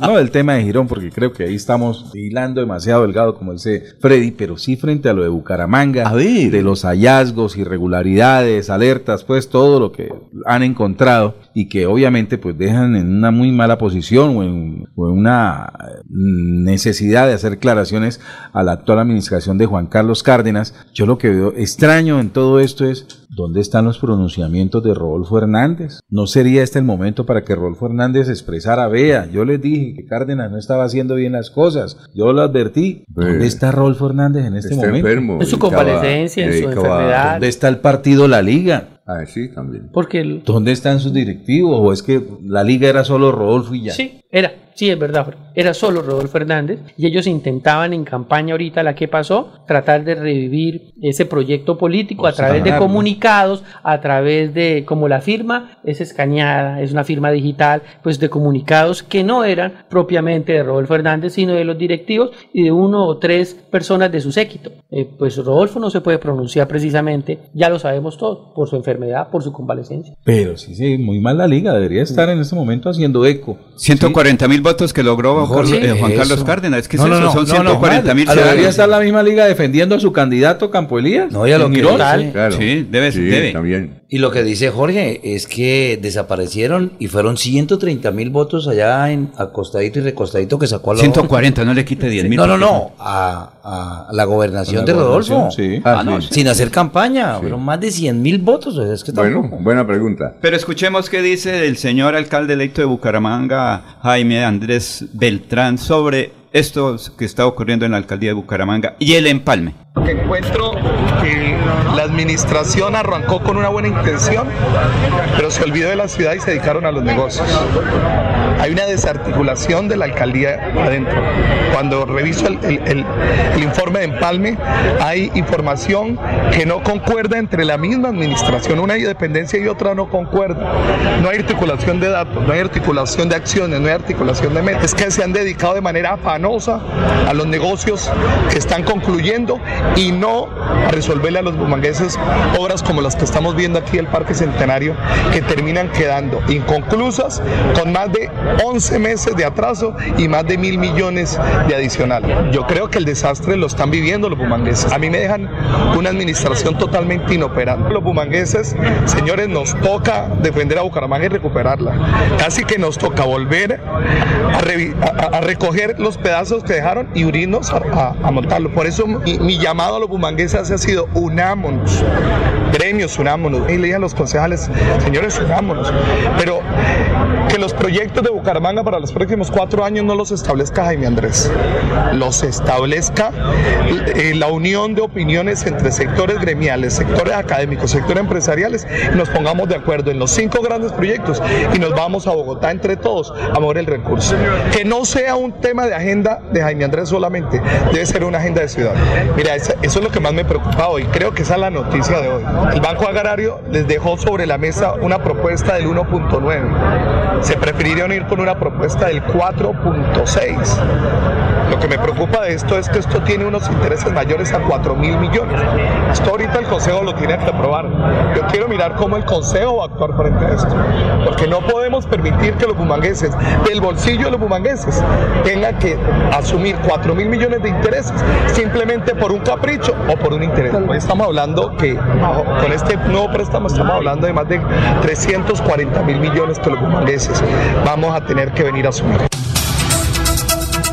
Don Alfonso. Ahí está la primera parte, Alfonso, porque le tengo la segunda. Yo, Y ahora que escucho al alcalde hablando de esas anomalías desde la administración actual, ¿dónde estaba el Consejo Municipal? ¿Dónde estaba la oposición a la alcaldía de Bucaramanga? ¿Por qué no advirtieron en su momento sobre todas estas irregularidades, estas obras en atraso? ¿Por qué hasta ahora es que se hace eco a semejante paquete de, de- de- de- cosas mal hechas por parte de la administración? ¿Cuál es el papel del Consejo Municipal? ¿El mismo alcalde electo hoy era el alcalde, de- el concejal de la oposición? ¿Dónde están esos pronunciamientos antes de la fecha anterior? Si algo me atrevo yo a decir que hizo oposición desde, desde donde le correspondía, que eran las redes sociales, fue Manuel Parada. A él sí podemos ver un récord de, de denuncias constantes durante Y los cuatro años Sanabria, de y Antonio administración Sanabria, de, de- de Juan Carlos Cárdenas. Pero que hoy el alcalde electo, quien era el concejal de la oposición, salga también con el rosario de denuncias, pero hasta ahora, busquen un pronunciamiento antes de ayer,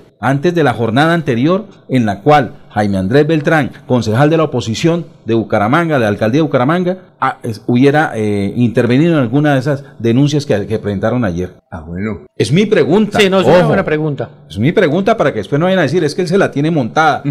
¿sí? Es que él lo trató muy duro. No, los- a los gobernantes y a las figuras públicas les están para eso, para que se les cuestione y se les critique. Lo mismo decía ayer Freddy en ese chat que tenemos ahí privado de- de- del grupo de Últimas Noticias. Qué bueno que haya crítica. Y para los nuevos gobiernos, crítica habrá. ¿qué? Jorge, es que en el Consejo de Bucaramanga hubo oposición. Y desde luego que Jaime Andrés hizo oposición los cuatro años. Y hay cosas donde el gobernante puede hacerlas sin permiso del Consejo. No todo tiene que aprobarlo el Consejo. Ahora, las cosas que se llevaron al Consejo y se aprobaron, tenemos que buscar dónde la oposición en ese momento pudo votar en contra. Pero es que la oposición son tres o cuatro. Sí, bueno, los concejales no solamente actúan en el salón del consejo, en las sesiones, también pueden actuar por fuera de ellas. Sí, pero es hacer que- estudios, Jorge, pero- solicitar información. Claro, Jorge, y lo hacen. Ahí estuvo ¿Dónde Toño? Sanabria. ¿Sabe cuántas denuncias tiene Toño Sanabria? Pero- treinta pero- y algo de denuncias. Más de 100 denuncias en la fiscalía. Ahí están. Pero la es que todo esto es competente no por el equipo de empalme que han recibido la información. Alfonso, sí, pero- pero- Parte de ese hecho Las denuncias pueden estar en la Procuraduría, No, en, la, pero- en, la, en la Fiscalía o en la Contraloría, pero los entes son los que tienen que pronunciarse. No, pero ahí están. Lo que ocurre, como Sí. dijo el señor alcalde ayer, Sí. estos son lo que se ha encontrado en el proceso de empalme, que es una No, cosa real. yo, frente a la pregunta que hace Jorge Caicedo, este, los medios están para eso, para preguntar, para cuestionar. Si se puede decir, para incomodar, ¿cierto? No para el servilismo ni para aplaudir.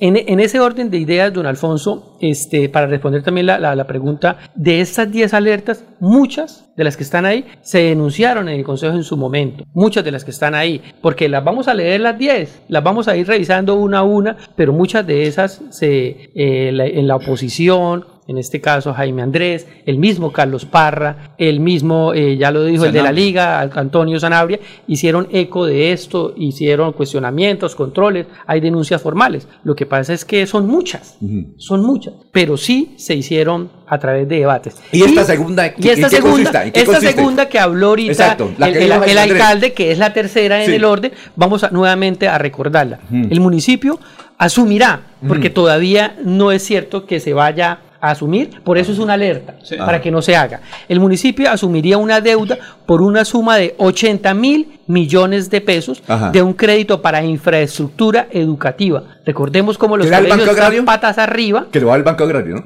No. El ofrecimiento. Eh, eh, eh, esa con tasas contratadas al 4.6%. Eso es lo que están pensando hacer. Ajá. Contratar esto, solicitar el crédito de 80 mil millones con una tasa del 4.6. Pero resulta que el Banco Agrario ofrece una tasa del 1.9. Mucho más barata. Muchísima más barata. Entonces ahí es el cuestionamiento, es la alerta. Oiga, van a asumir ese crédito con esa tasa tan alta para que los ciudadanos terminemos Mm. pagando un crédito más alto, es algo que nadie se explica. Y esto representa una diferencia de 4 mil millones, don Alfonso, No. de intereses que tendríamos que pagar eh, superiores a- a- a- a- al 1.9. Sí. Entonces, esto, esta es una alerta que se ha puesto en conocimiento eh, a través del empalme y que eh, llama la atención para que ese crédito no se apruebe. Bueno, vamos con la otra. ¿Qué otra? Una segunda, me devuelvo, esta era Sí. la tercera. Esta era la tercera, esta era la segunda. tercera. La segunda es, con el recaudo de la sobretasa ambiental, porque Ajá. muchas de las alertas tienen que ver con el área metropolitana, Sí, don. Alfonso. Entonces, con el recaudo de la sobretasa ambiental, el área metropolitana de Bucaramanga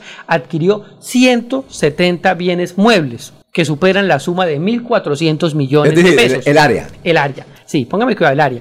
Entre las cuales hay la compra de 14 vehículos que se Ajá. encuentran en estado de deterioro y daño en las instalaciones de Neomundo, allá donde queda el área metropolitana. Compraron bienes, de esos hay 14 que se están allá. Un día se empiezan a salirle matas para sembrar ya eso en un vivero, ¿sí? Entonces, y hay que recordar que ante la orden judicial que determinó que el área metropolitana no era la autoridad Ah, ambiental, exacto. sino era eh, la CMB, entonces, en consecuencia, eh, la- los- los, eh, se determinó que hay que restituir esos Sí, claro. recursos, ¿cierto? De la Ajá. sobretasa para la CMB. Entonces, aquí es donde se va a hacer traslado de esta alerta ante las autoridades competentes para que en sus facultades determine la eficiencia y la eficacia en el negocio jurídico celebrado para la adquisición de estos bienes. Ajá. Entonces, esa es una alerta importantísima que ha puesto en conocimiento el coordinador del empalme, John Manuel Delgado, que fue el que hizo las cuarta. 10. La cuarta, bueno, vamos rápidamente Sí, en la claro. cuarta. Hay una, una tiene que ver con el Centro de Desarrollo Infantil La Inmaculada, que es un centro que tiene un valor de 9.674 millones de pesos, don Alfonso. ¿Que se va a construir o qué? No, ya está construido y era para atender 300 niños de la comuna número 5. Pues Juan Carlos Cárdenas, mediante acta de recibo, pues digo Juan Carlos Cárdenas Sí. porque él es el representante legal del municipio, Sí. por parte del alcalde, se recibieron este, este centro en, en Chivitá, ¿no? en la comuna número 5. Sí, en Chivitá, claro. El 14 de febrero de 2020 recibió esto, pero sin embargo ese centro de desarrollo no fue, no fue puesto en funcionamiento, don Alfonso, durante los cuatro años y actualmente fue dejado a abandono, está desmantelado, deteriorado, se lo han robado, Y se como se están 9.000 robando en. Metrolínea, no solo en la liquidación, sino robándose la reja a la gente. Y se invirtieron 9 mil millones. Claro, y esto genera un presunto detrimento patrimonial para el municipio, don Alfonso. Son alertas Claro. de verdad que no son cosas sencillas, son cosas difíciles que uno dice, en verdad, en estos cuatro años no hubo un gobierno, no Ajá. había un alguien que condujera este barco, estábamos sin timonel, don Alfonso. Bueno. Ahí van cuatro. Bueno, vamos a una pausa, pero antes los oyentes. Son las 6 y 16. Adolfo Ariolfo Pra- Pardo Mateus. En Girón ganó Campo Elías y lo hizo en las urnas a pulso. Ya es hora que en Girón deben gobernar y con normalidad. Aprender a perder es un arte de limpieza política. Edgar Millares, buenos días compañeros. Paula Apóstol, buenos días señores periodistas. ¿Y será que hay plata para volver a comprar votos en Girón de nuevo? Freddy el Rey Abril Valderrama, buenos días para todos, la mesa de trabajo y oyentes de Radio Melodía. Sintonía desde Piedecuesta, Barrio El Refugio. De ahí está Edgar y Luis P. Palgo. Ese pobre viejo, dejarlo que duerma tranquilo. A Rodolfo. Sí, Muy bien. 6 y 16. Aproveche solo por este mes el Festival de Crédito Cod Futuro. Crédito tasa 0% interés hasta por 4 millones de pesos. Aplica para la compra de maquinaria o tecnología. Solicite su crédito. Sede cabecera 322-243-6217. Agencia móvil 317-364-7080. Sede Centro Abastos 317-665-3552. Para más información, ingresa a Con los programas a distancia y virtual del IPRED, explora nuevas oportunidades profesionales con el sello de calidad WIS. Horarios flexibles para que estudies sin dejar de trabajar. Con la política de gratuidad, estudia sin preocupaciones. Accede a los beneficios socioeconómicos y de bienestar que ofrece la WIS. Inscríbete en www.wis.edu.co. Imagina ser WIS.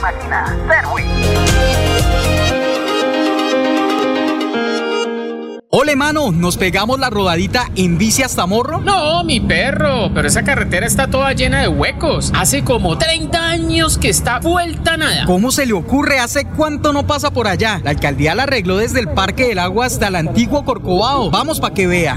Oiga, esto quedó excelente. Así aguantan venir todos los días. Obvio, ahora sí no tiene excusas. Definitivamente, cuando se invierten bien los impuestos, se nota. Alcaldía de Bucaramanga. Gobernar es hacer. Están escuchando Últimas Noticias por Radio Melodía, la que manda en sintonía.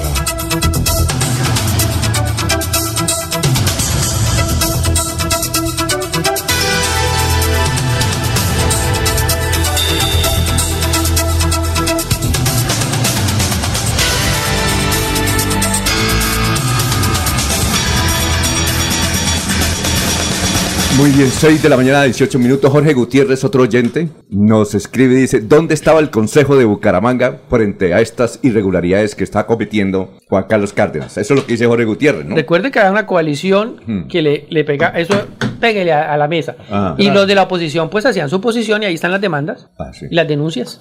Lo que pasa es que la oposición siempre es minoritaria Ajá. y a pesar de que deje la evidencia, pues los proyectos continúan, porque son proyectos de acuerdo que la mayoría aprueba. Entonces la palabra de la oposición queda como muy escondida. Sí queda, queda la denuncia y posiblemente se están... Mire, lo que yo le digo, el día que hablemos con Toño Sanabria nos dice con exactitud, son más de 100 las denuncias en la fiscalía y ahí están en investigación, habrá que pasar. Pero recuerde que si no hay quien investigue por parte de los entes de control, pues queda la denuncia ahí y hay mucha eh, eh, eh, denuncias, hay Vamos, los Manuel. veedores, el ciudadano tiene denuncias, pero faltan investigadores para tener todos esos Pero elementos. es que la, toda la lógica, ¿dónde están las denuncias de los concejales frente al retraso de un año en la entrega del Parque Centenario de Bucaramanga? Eso sí, ya- Eso se anunció con bombos y platillos que se iba a reconstruir, que iban a hacer un gran monumento, que iba a ser ícono nacional del- ahí Ah. en el Parque Centenario, que no se sabía dónde se iba a ubicar la estatua de, de Aquileo Parra,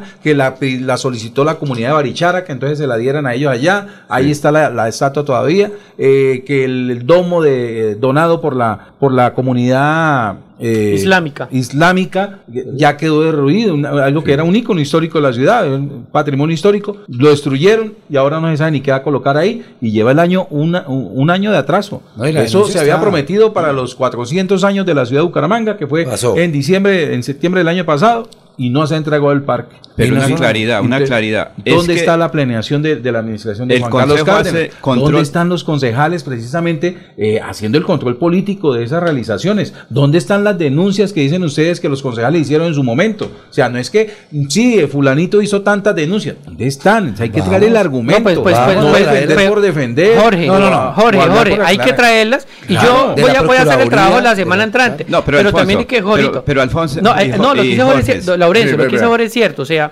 ¿dónde se van? Pues no veníamos preparados para el día de hoy de traer las demandas. Vamos a tener estos días eh, de, de- de decir, mire, sí se hicieron y es, es fácil hacerlo. Sí. O, o podemos traer un entrevistado, a, Claro. por ejemplo, a Sanabria, Sí. que haga un recuento de todas las denuncias que hizo, porque hoy veníamos era a hablar de eso, más no Ay, veníamos qué a hablar bueno que tema. venga alguien del comité de empalme, ya que es tan difícil que el alcalde le cumpla la, la cita a don Alfonso, sí, porque por X o Y motivo, ya que al menos venga alguien del comité de empalme Lo vamos a y, traer. y- y que pueda Alfonso, responder algunas de pero las mire. preguntas que tenemos. Ya tuvimos la oportunidad con el, con el doctor eh, eh, Prieto, sí, pero Ah. habló de lo que a él le correspondía. Sí, Sí, claro. listo, perfecto. Pero por lo menos Toño Sanabria, que está tan enterado de todo lo que viene Ya ya el ahora mismo yo Manuel Delgado, No, no. el coordinador. No, ya hablé Estuvo con aquí en campaña cuando fue Ellos no candidato al. Consejo Ya hablé del con Partido ellos. Liberal. Lo que pasa es que ellos y ahora es el firmaron lo que coordinador decía el de- veedor. De- una confiabilidad. No podían hablar nada hasta que no se hiciera público. Ah, ya. Pero Alfonso, mire, los concejales, bien sean de la oposición o que estén en la coalición, es un control político, hasta ahí llega, ellos es hablar allá y de pronto, mire, recuerden que sí hay unos hechos concretos, que le iban a hacer una moción de censura al secretario de infraestructura y la perdieron. Ah, bueno. Eso es control político, pero es que en las obras está una interventoría, es el que tiene que tener la responsabilidad en el desarrollo. Si ellos no hablan, entonces están ahí. Pero también recuerde que en cada obra hay un comité de veeduría, que son los encargados de revisar, mirar cómo avanza el, el proyecto. Por eso el señor que vino ayer, él tiene una cantidad de datos, por eso, porque él es un veedor que trabaja. Pero en concreto en cada obra hay una veeduría ciudadana que es la que está pendiente. Pero aquí se dedican es a mirar y no hacer nada o pedir, deme cinco carguitos ahí y se callan. Es que ese es el fenómeno, Alfonso. Para eso están las los interventores que son los que tienen que revisar al, al día cómo va la obra. Y la veeduría. El consejo únicamente es mirar y decir algo. De ahí no pasa. Muy bien, son las eh, 6 y 23 minutos. Abelardo Correa dice, nuevamente pregunto, ¿dónde está mi plata de impuesto predial hace ocho años que era para el intercambiador de la 56 y la prolongación de la calle 54? Los oyentes preguntan. Bueno, noticias, Jorge.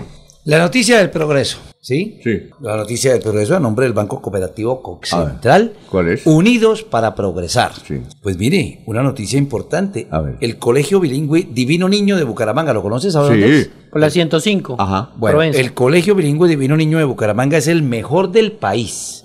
Los integrantes de la promoción 2023 de este plantel, quienes acaban de recibir sus títulos de secundaria, se llevaron el primer puesto a nivel nacional en las pruebas Saber 11 con un puntaje de 393 puntos. Qué bueno. Por el Colegio Divino Niño es de Bucaramanga, el mejor del país. Bueno, Jorge, noticias. Son las 6 y 24. Estamos en Radio Melodía, la que manda en sintonía. Don Alfonso, aunque el presidente Gustavo Petro celebró la aprobación de la reforma de salud en segundo debate en la Cámara de Representantes, aún le quedan dos debates más por el al proyecto de ley para salir avante y con su llegada al Senado, pues precisamente Allí los miembros de esa corporación comienzan a preocuparse por lo que pueda suceder con este proyecto de ley del gobierno nacional. Uno de ellos es el senador santanderiano Gustavo Moreno, quien dijo que habían muchas dudas sobre este documento como la forma de financiación y en manos de quién quedaría la salud de los colombianos si llega a reformar el sistema como se viene manejando con las EPS. Según el senador Moreno, el documento que llega no es el mismo que va a salir.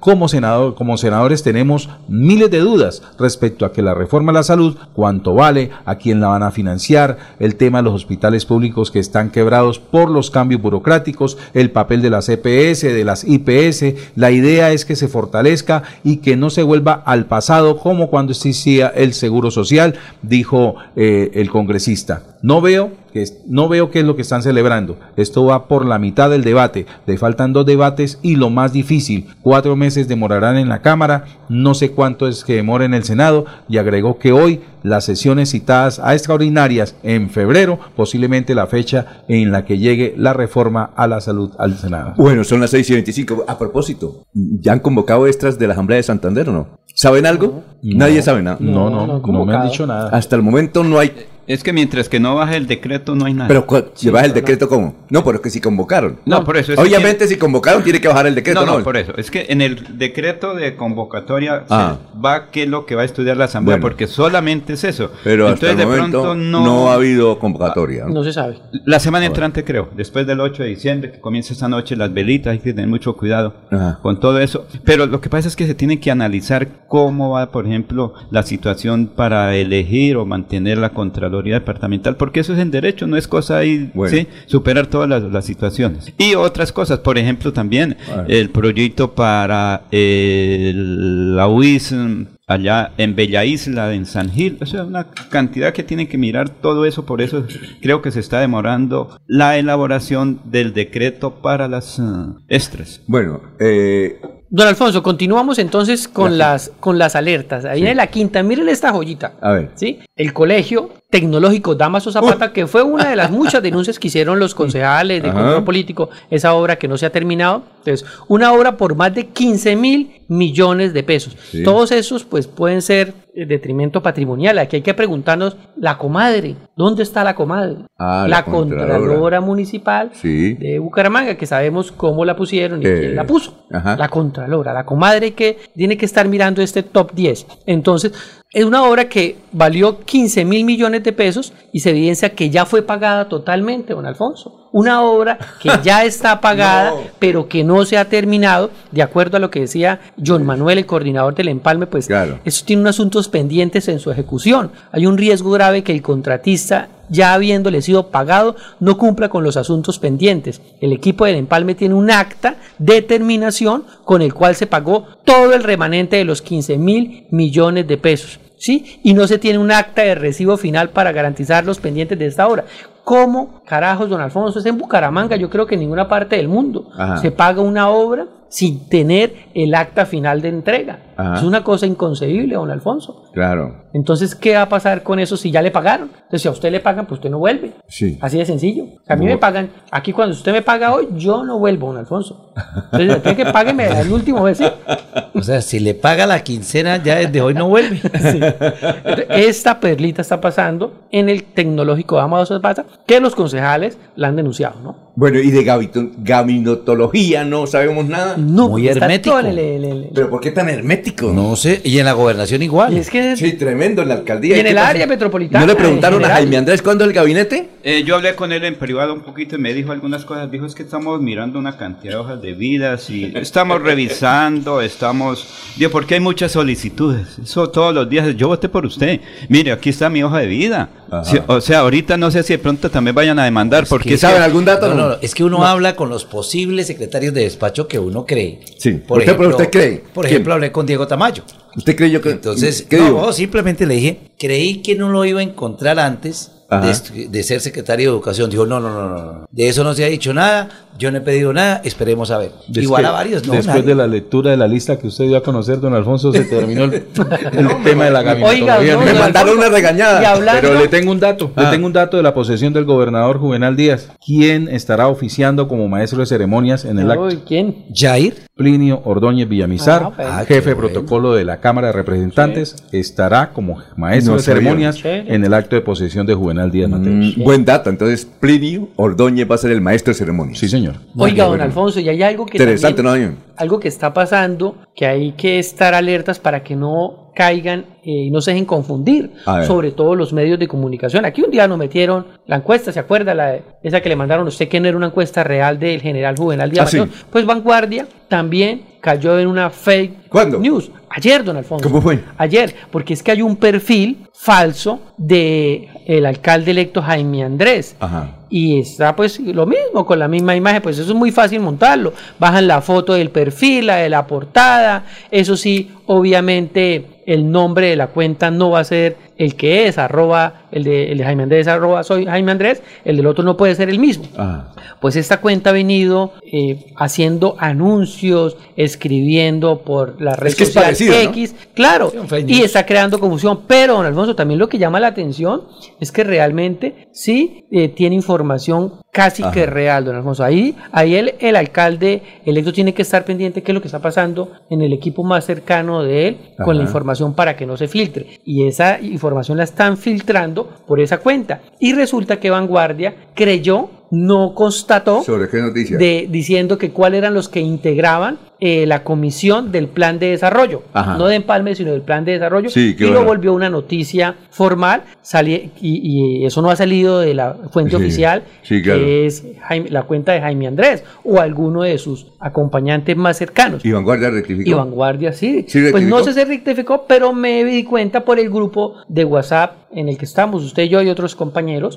eh, que decía que habían caído Javier Flores, Sí. decía que había caído en el engaño. Es que ese- es- esa página tiene nomás 38 seguidores Sí. y la, y, y- y la, y la la red apertura, oficial la de, de cómo se, la sí, que fue ahorita en este año, Sí, claro. ahorita como en noviembre, en octubre.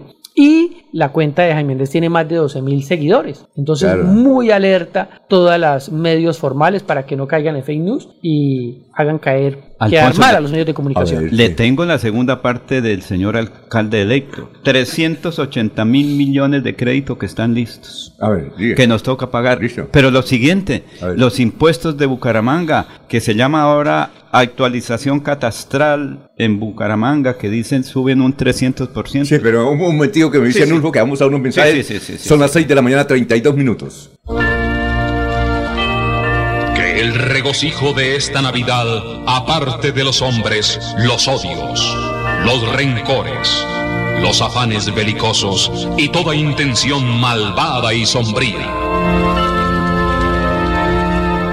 Radio Melodía desea a todos los colombianos una Navidad alegre en Cristo, como marco de meditación por un mundo mejor.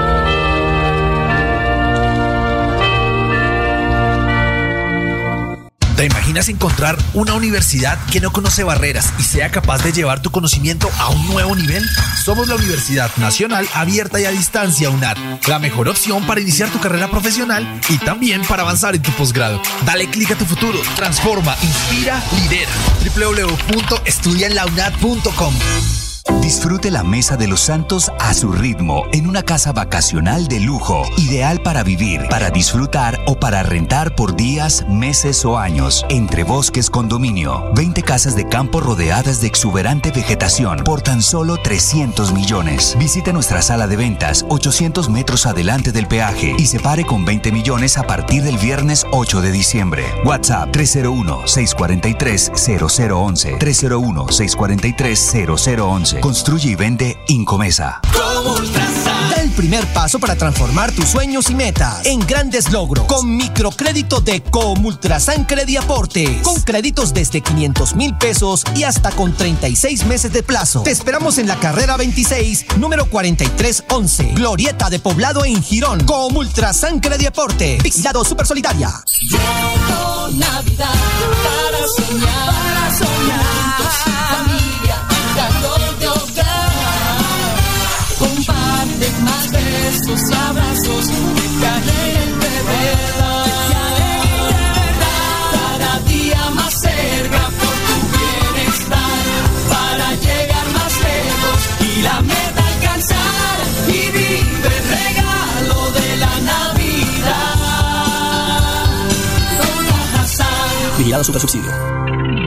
En Melodía valoramos su participación. 316-550-5022 es el WhatsApp de Melodía para que entremos en contacto. Envíenos videos o fotografías de las noticias de su comunidad y las publicaremos en nuestros medios digitales. 316-550-5022. El WhatsApp de Melodía para destacar su voz. Melodía, la que manda en sintonía.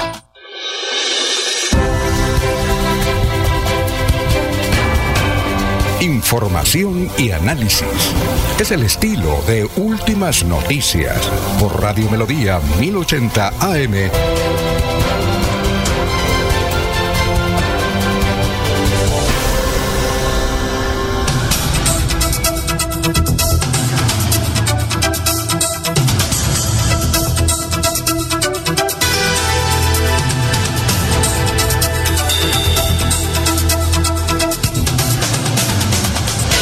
Son las 6 de la mañana, 36 minutos. A ver, don Laurencio. Alfonso, es que también el señor alcalde electo, el eh, pastor Jaime Beltrán, pues dijo una cosa interesante. 380 mil millones de pesos que tendrá que pagar el municipio de Bucaramanga, el ciudadano de Bucaramanga. Pero también dijo, me quieren asumir otra responsabilidad que viene desde hace un tiempo atrás. Creo que viene desde el alcalde, el señor Rodolfo Hernández y obviamente de Juan Carlos Cárdenas, la actualización catastral, que eso, según parece, se va a incrementar en un 300% del valor del impuesto predial. Pero que sea el alcalde electo de Bucaramanga, el pastor Jaime Beltrán, que nos hable sobre esto. Estamos hablando de más de 340 mil millones que los vamos a tener que venir a Nos va a tocar entrar a refinanciar la deuda. Y mi Andrés no se puede quedar llorando sobre la leche derramada. Tenemos dos acciones de choque. Uno, refinanciar la deuda. Establecer un compromiso de, de manera conjunta con el gobierno departamental y nacional para mirar qué recursos podemos bajar. Porque si es por recursos propios, no tenemos los recursos para que Bucaramanga pueda avanzar. Pero ahí está la capacidad del alcalde, de los gremios y de los diferentes sectores para buscar y gestionar. Los bumangueses tienen que entender que lo que el Consejo de Estado establece afecta gravemente el bolsillo de los bumangueses. Y mi propósito es venir a alivianar ese golpe. ¿Cómo? Pues esa es la estrategia jurídica que queremos presentar. Porque los bumangueses no aguantan un golpe más al bolsillo. Alcalde, sin embargo, va a financiar las obras que quedan pendientes, terminarlas. Tenemos que terminarlas. Yo no puedo darme el lujo de dejar este parque cerrado. La gente no me lo va a perdonar. Se trata de Bucaramanga. Y es ahí donde está mi llamado. A que a partir del primero de enero, en la agenda de Jaime Andrés, está resolver los problemas de la ciudad por encima de los intereses de uno u otro sector. Yo dije, la luna de miel de la campaña se va a acabar. Ahorita todo el mundo me trata bonito.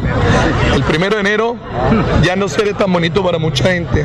Cuando tenga que tomar decisiones por encima de los intereses personales de unos u otros. ¿Y mucha gestión por Bogotá? Yo el primero de enero tengo que llegar con, con, con ruta. Yo no puedo llegar el primero de enero improviso. Bucaramanga es una de las ciudades que más preocupa en tema de empalme, porque lamentablemente, uno, estamos teniendo una información sesgada y dos, eh, lamentablemente nos ha tocado encontrar los soportes de nuestras denuncias de manera transversal. Los entes de control tienen sobre la, sobre la mesa quiénes son los que hoy están ejecutando las obras, de dónde vienen y bajo qué figura han, llegado a llevarse la contratación de la ciudad. Lo triste es que son empresas que no son de aquí y el recurso se va. Y eso es lo que yo digo, venga, Bucaramanga se merece, Bucaramanga tenemos buenas universidades, buenas empresas, Bucaramanga tenemos cosas muy buenas, como para tener que estar buscando afuera lo que tenemos acá. Pero bueno, ya en el empalme está, en el documento está evidenciado todo eso.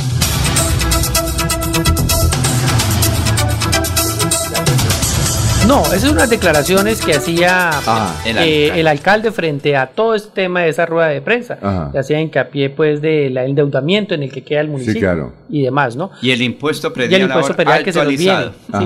Y bueno, pasamos a la sexta. Sí, claro. Rápidamente. Al 22 de noviembre, o sea, eh, de esta vigencia, se tienen más de 300 contratos celebrados en las vigencias anteriores, es decir, en el 21, 22 y 23, en estado de ejecución, pero con actas de suspensión, don Alfonso. 300 que están con acta de suspensión. Esto implica que además de riesgo jurídico y financiero, la ciudad no avanza en materia de infraestructura, es decir, una administración con altos índices de ineficiencia. Y lo vemos, las obras parqueadas, que no se terminan, que están suspendidas. Entonces, 300 contratos de- y la gran mayoría de obras suspendidos. Don Alfonso, en ejecución, pero suspendidos. Por eso el re- retraso de las obras, por eso la ciudad está descuadernada, ¿cierto? En las obras. Esa es la sexta. Leemos rápidamente Sí. otra. La siete. Este también se hizo muchas denuncias frente a los temas, que es el tema de la telegestión. Sí. ¿sí? Entonces, en el concerniente a lo del alumbrado público, el contrato de, de- de telegestión por valor de 14.600 millones de pesos en su fase 1 no cumplió las especificaciones de la ficha técnica de negociación y por tanto no se pudo desarrollar la fase 2 y la 3. La consecuencia es que los ciudadanos recibimos una ciudad a ciegas, decía el coordinador del empalme y por supuesto pues pone en peligro a los motociclistas, a los transeúntes y el posible daño fiscal. Y eso nos damos cuenta en los barrios, eh, allí donde vive mi mamá aquí, ese barrio siempre es con las luces apagadas en la cuadra. Claro. En la noche, en la madrugada, todos los días. Entonces es otra alerta. Continuamos con otra, don Alfonso. Sí, claro. Octava. Esta tiene que ver con el INVISBU, que es el Instituto de Vivienda de Interés Social y Reforma Urbana de Bucaramanga. Pues hay un presunto incumplimiento del contrato de 400 mejora- mejoramientos de vivienda, don. Alfonso. Esto fue por un valor de 4.700 millones de pesos. Se han entregado 293 de los 400 mejoramientos. Ajá. Es decir, es decir, que están pendientes 107 mejoramientos. a- estamos ya a, ocho- a 28 días que se acabe el año y hay un atraso de 11 meses. ¿sí? Ah, El bien. uno tiene que ver con el otro. Atrasos y en este, en el INVISBU, 4.700 millones para mejoramiento de vivienda y faltan 7 mejoramientos de vivienda pendientes. Bueno, tenemos eh, comunicación a las 6 y 42 con Johanna Cárdenas Acevedo. Ella es directora del programa ¿Cómo vamos?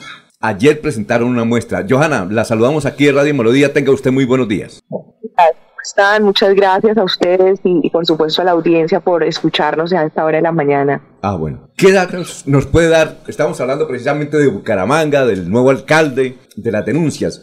¿Qué piensa la gente? ¿Cuál es la percepción de Bucaramanga? ¿Qué datos nos puede dar?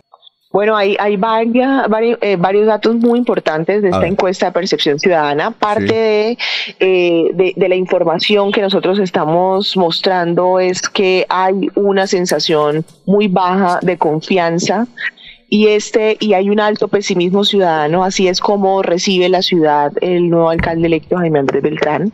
Este alto pesimismo pues es, eh, se traduce en esa alta desconfianza en las decisiones de ciudad, hay un descontento y una preocupación generalizada que es necesario asumir y transformar.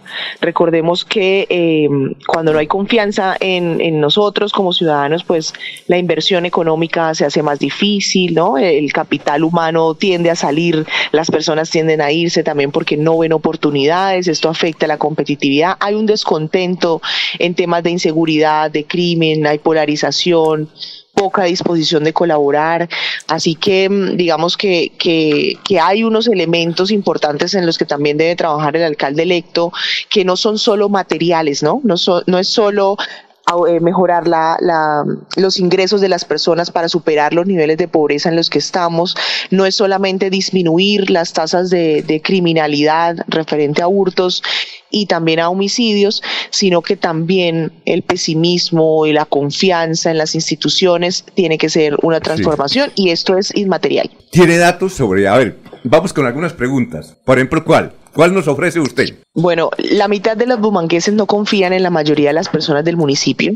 Es la mitad, o sea, eh, alrededor del 50% no confía en el otro. Es ¿sí? decir, es de- no, confía en quién. En, en Un el- ciudadano no confía en otro ciudadano, por ejemplo. Así es, así es. Eso es, eh, por ejemplo, el 87% de los habitantes de Piedecuesta están en desacuerdo en que es fácil encontrar empleo. El 87. En el Ah. caso de los bumangueses es el 71% de los bumangueses los que consideran que no es fácil encontrar empleo. ¿De acuerdo? Sí, claro. Una cifra eh, similar está en, en, las personas que consideran que es muy difícil emprender con éxito una actividad económica. En Florida Blanca, quienes consideran que es difícil es el 60% de los bumangueses. Pero si nos vamos a Piedecuesta, en Piedecuesta es el 80% de las personas quienes consideran que es difícil emprender con éxito una actividad económica independiente. ¿De acuerdo? Sí, claro. Eh, hay, hay una sensación de progreso que se ha, que se ha empeorado, digamos. Esa sensación de, de, progreso va en que solo el 18% considera que las cosas han mejorado en el último año en su municipio, mientras que quienes creen que han empeorado ya está en el 38%. La última encuesta era el 31% de los, de los habitantes del área metropolitana quienes sentían que había empeorado la situación, pero ahora es el 38%. Eh, también hay una sensación de pobreza subjetiva mayor. Ajá. En 2019 esta misma encuesta decía que solamente el 7% de los habitantes del área metropolitana se consideraban pobres. En 2023 ya no es el 7%, sino el 19%. Y así, y así digamos que hay más de 80 indicadores que le permiten a ustedes, periodistas, a, a los tomadores de decisión, pues entender cómo están los ánimos, cómo está la ciudad, cómo se sienten las personas en el área metropolitana y evidentemente cuáles son los retos que tienen que superar en estos próximos cuatro años. Ahora, usted le preguntaron sobre qué piensan de los alcaldes del área metropolitana. También. ¿Sí? También. ¿A quién sí, le va un- mal? ¿A, quién le va muy mal, pues? ¿A quién le va muy mal? hay un componente de gestión global y Ajá. digamos que a quien a quien le va un poco eh, peor que a los demás es a la a la al alcalde de Florida Blanca. Las personas consideran que su gestión es muy mala eh, o mala, puede ser un 20% de los florideños, Ajá. pero el 72% considera que es muy regular. Solo el 9% considera que es buena, ¿de acuerdo? Y el de Solo Bucaramanga. el 9%. Y el a de Bucaramanga, sí. eh, el 64% considera que la gestión está es, es regular, Ajá. el 18% considera que es muy mala, pero el 62% está insatisfecho en la forma como la alcaldía invirtió los recursos públicos. Ah, ¿De acuerdo? El 62%. Es esto, eh, este, este mismo porcentaje, pero aumenta en Florida Blanca. Es el 68% quienes se consideran insatisfechos por la forma en como Florida Blanca se Ah, bueno. Digamos que Florida Blanca es el, el que el que peor le va y luego le sigue Bucaramanga. ¿Y, y Girón? ¿Cómo le va? No, Bueno, Girón tuvo un- una situación particular que sabemos que tuvo, ¿no? Más de cinco veces cambió su alcaldesa. Entonces preguntamos en esta última encuesta por Julia Rodríguez específicamente. Eh, a ella es la que mejor, digamos, le va porque el 29% de los Sí. gironeses eh, consideran su gestión como buena o muy buena. Solo el 15% la considera mala. Eh, el 56% de los gironeses considera su gestión regular y el 42% está insatisfecho en la forma en cómo se invirtieron los recursos durante su administración. Pero el 44%, que es un poco más alto, no se siente ni satisfecho ni insatisfecho. ¿De acuerdo? ni satisfecho ni insatisfecho. A ver, Jorge. Bueno, buenos días, Joana. Importantes cifras las que nos está dando a conocer. Y en la posición de los ciudadanos de- del área metropolitana, uno entonces se ubica, bueno, pero entonces, ¿a quién le cree? ¿A Bucaramanga cómo vamos? Que entrega una cifra en la cual dicen que los ciudadanos eh, se quejan de que cada día es muy difícil conseguir empleo en, en- en esta ciudad, o la administración municipal que publica cifras con respecto a que tenemos el índice de desempleo más bajo del país. Entonces, ¿a, a quién se le cree en esa situación? ¿A quién, a, a quién corresponde la verdad de la información que están dando con respecto, por lo menos en este caso, del empleo? Bueno, aquí más que un poco de, de que a quién le creemos, es que hay que entender que son cifras muy distintas. La primera cifra que saca el DANE eh, mide las personas que están eh, digamos, buscando empleo, simplemente solo esa cifra de desempleo que es tan baja, eh, lo que muestra son las personas que están buscando activamente empleo y no lo encuentran, pero no hacen ninguna otra actividad, ¿de acuerdo? No, no hacen una actividad informal, no han trabajado durante ninguna hora en la semana anterior y por eso es que la cifra es baja, porque en general las personas no so- que están desempleadas no solo están buscando empleo, también están haciendo alguna actividad para su sobrevivir, ¿de acuerdo? Y por eso es que eh, la tasa de desempleo es baja. eh, porque no alcanza a medir de manera completa el panorama del mercado laboral en el área metropolitana. Es tan solo una cifra pequeña, una pequeña ventana para entender un componente sencillo del mercado laboral.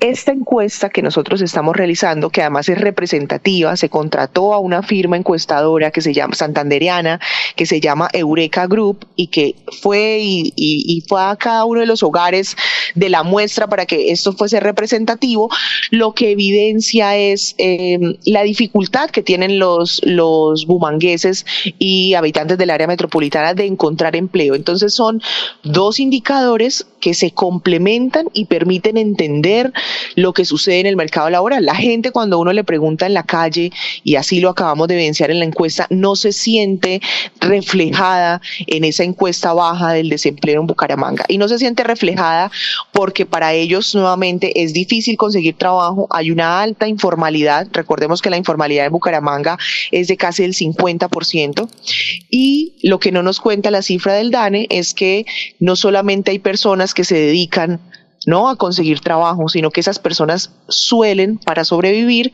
hacer alguna otra actividad. Así que ellas están contadas es en la tasa de ocupación, más no en la de desempleo. Así que son complementarias ambas mediciones. ¿Alguna otra inquietud? Bueno, muchas gracias. ¿Al- ¿Algo por, para destacar de esta encuesta? ¿De Bucaramanga cómo vamos? Eh, esta encuesta hace simplemente un llamado. Yo quiero señalar que hace un llamado muy importante de la ciudadanía eh, para que los nuevos mandatarios demuestren realmente resultados en la gestión pública. Necesitamos los ciudadanos mejoras en las condiciones de vida reales, el hecho de que los ciudadanos estén descontentos por cómo se invierten los recursos, muestra además preocupaciones por la transparencia, por la eficiencia en el uso de los recursos públicos, en las inversiones, ¿de acuerdo? Así que es un llamado de verdad y, lo asumimos como, como programa a que los nuevos mandatarios planifiquen la ciudad eh, pero demuestren resultados en el corto con una visión de largo plazo porque hay unas necesidades que necesitan los ciudadanos ya rápidamente que sean subsanadas como es la pobreza, la seguridad, la movilidad y la eh, y, y la capacidad pues que tiene el mercado laboral también de generar empleo de calidad. Bueno, muchas gracias a usted, Johanna Cárdenas, por haber estado aquí en Radio Melodía. Usted no tiene nada que ver con Juan Carlos Cárdenas, tiene el mismo apellido, ¿no? ¿O sí? Tenemos ¿O no? el mismo apellido, pero ¿No? pero hasta ahí. Bueno, hasta ahí. Muy bien, perfecto. Muchas gracias, Johanna. Muy amable, ¿no? No, a ustedes, a ustedes de verdad muchas gracias por ayudarnos a, a- a seguir reflejando las voces ciudadanas y, y a quienes nos escuchan una invitación a que consulten esta encuesta de percepción ciudadana 2023 y entendamos aún más lo que sucede en el área metropolitana. 6 y 53. Gracias. Aproveche solo por este mes el Festival de Crédito Cod Futuro. Crédito tasa 0% interés hasta por 4 millones de pesos. Aplica para la compra de maquinaria o tecnología. Solicite su crédito. Sede cabecera 322-243-6217. Agencia móvil 317-364-7080. Sede Centro Abastos 317-665-3552. Para más información, ingresa a Con los programas a distancia y virtual del IPRED, explora nuevas oportunidades profesionales con el sello de calidad WIS. Horarios flexibles para que estudies sin dejar de trabajar. Con la política de gratuidad, estudia sin preocupaciones. Accede a los beneficios socioeconómicos y de bienestar que ofrece la WIS. Inscríbete en www.wis.edu.co. Imagina ser WIS.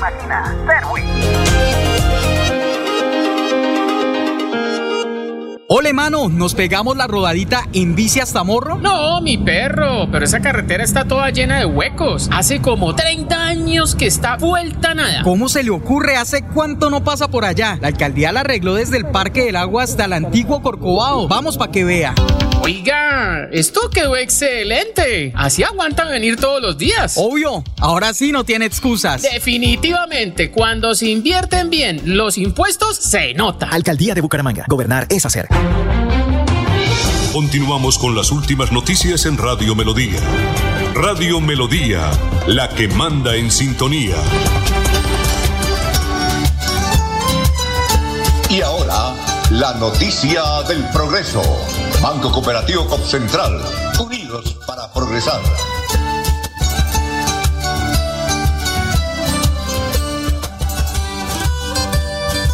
A nombre del Banco Cooperativo Concentral Unidos para Progresar, don Alfonso, usted y todos los amigos de la mesa, don Arnulfo y todo, hemos ido a Florida Blanca a comer oblea, ¿cierto? Ah, sí, claro. Ahí en la carrera séptima, entre calle 5 y sexta, ¿cierto? Sí. Pues don Alfonso, tan bonito que eso estaba porque nos parecía bonito, Ajá. pero era una in- invasión del espacio público. Los derechos de petición hicieron que se desalojara todo lo que había montado ahí en la carrera séptima. ¿Lo de las sombrillas? Lo de las sombrillas Que y quedan demás. ahí tan bonito. Ave y muy María. bonito. Quedó la calle completamente limpia, la podemos ver en la foto. Ajá. Don Alfonso, porque habían tres derechos de petición de vecinos que decían que ese espacio público estaba siendo invadido.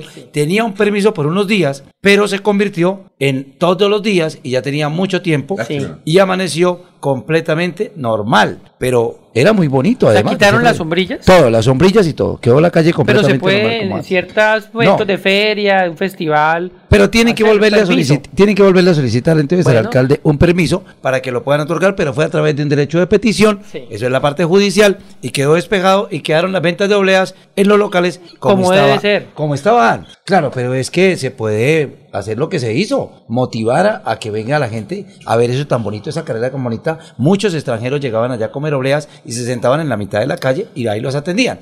Pues ahora la Ah. calle quedó despejada. Todo tiene de largo como de ancho. ¿no? Desafortunadamente. Hay que entender también a, lo- a las vecinas. Hay que entender la parte eso. residencial. Hay que buscar la fórmula. Sí. Pues ahí le toca a José Fernando Sí, ese reto de buscar la fórmula precisamente para que eh, se siga vendiendo Florida Blanca como la capital sur Porque de realmente Colombia, se vende pero mucho, también que no afecta a los vecinos. Sí, Bueno, desafortunadamente. vamos con los oyentes. Carlos Arturo Arenas Abril dice, esa nulidad del alcalde de Girón la hizo el senador Fabián Díaz, investigue denunciante.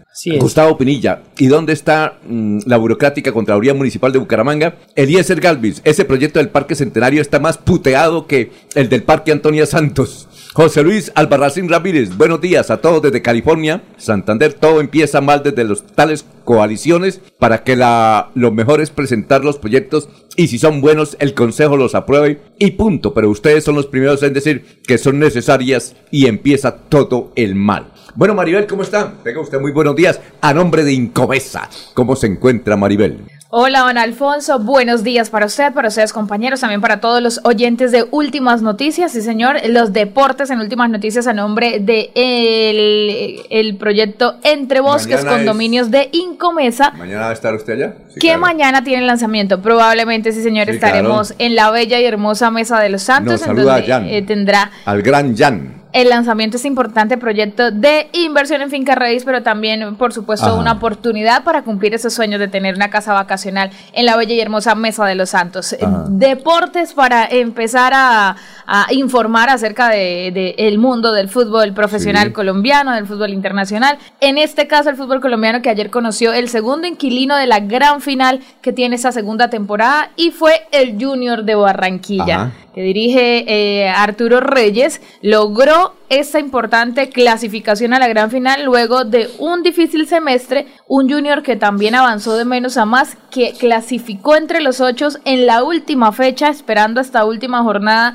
las opciones de clasificación que tenían porque no le había ido tan ¿Y bien. cómo fue el partido? ¿Primero Junior marcó cuatro o no? ¿Cómo? Sí, no, el partido quedó cuatro goles por dos ante Sí, Deportes pero ¿cómo Tolima y comenzó Junior de Barranquilla al minuto. 6 marcando de una vez con. Gabriel Fuentes. Ah. Gabriel, Gabriel Fuentes. Luego. sobre el minuto 22 logró convertir Deportes Tolima con Kevin Pérez, es decir, se igualó el compromiso para luego nuevamente eh, Carlos Vaca al minuto 26, digo nuevamente porque es el que viene anotando en estos cuadrangulares para el Junior de Barranquilla, el minuto 26, después se va a la ventaja ah, de tres goles por uno sobre el minuto 36, nuevamente con Carlos Vaca que marcó esas dos anotaciones y después al minuto 45 Diego Erazo, que es el goleador que tiene también Deportes Tolima, que tuvo paso por Atlético Bucaramanga, marcó sobre el minuto 45 el 3 por 2. Así duró un gran trayecto del partido para que ya sobre el minuto eh, 73 Deiber Caicedo marcara el cuarto gol de Junior de Barranquilla, sentenciando ya esa clasificación a la gran final. Junior necesitaba ganar Ajá. para clasificarse, Tolima necesitaba empatar o ganar. Tenía el sartén por el mango, lo tuvo en dos oportunidades en esos cuadrangulares y bueno, se pinchó en los dos últimos partidos Deportes Tolima, dejando la ilusión a los hinchas pijados, por supuesto, de jugar una nueva final en el fútbol ¿Y colombiano. cuándo es? Estará disputándose la gran final. El partido de ida comenzará en el Estadio Metropolitano de Barranquilla este domingo 10 de diciembre a las 4 de la tarde. El partido de vuelta será en Medellín, en el Atanasio Girardot, el miércoles 13 de diciembre a las 8 de la noche. Ave es decir, el miércoles sobre las 10 de la noche estaremos conociendo quién será el campeón del fútbol colombiano en la segunda temporada. Muy bien, son las 7 de la mañana, estamos en Radio Melodía. Que el regocijo de esta Navidad aparte de los hombres los odios, los rencores, los afanes belicosos y toda intención malvada y sombría. Radio Melodía desea a todos los colombianos una Navidad alegre en Cristo, como marco de meditación por un mundo mejor.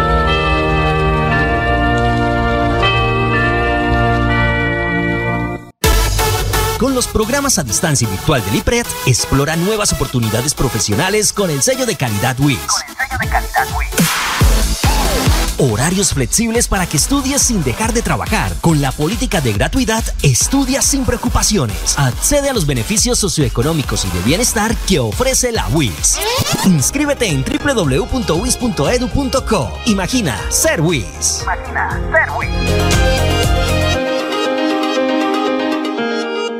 En la capilla y repite de campanas navideñas. La parroquia de Nuestra Señora del Perpetuo Socorro invita a todos los feligreses y devotos del Señor de los Milagros para que participen con toda su familia en la novena de Navidad del 16 al 24 de diciembre a las 5 de la mañana con transmisión gigante de la potente Radio Melodía en los 1080 de la M. Melodía en Navidad, la que manda en sintonía.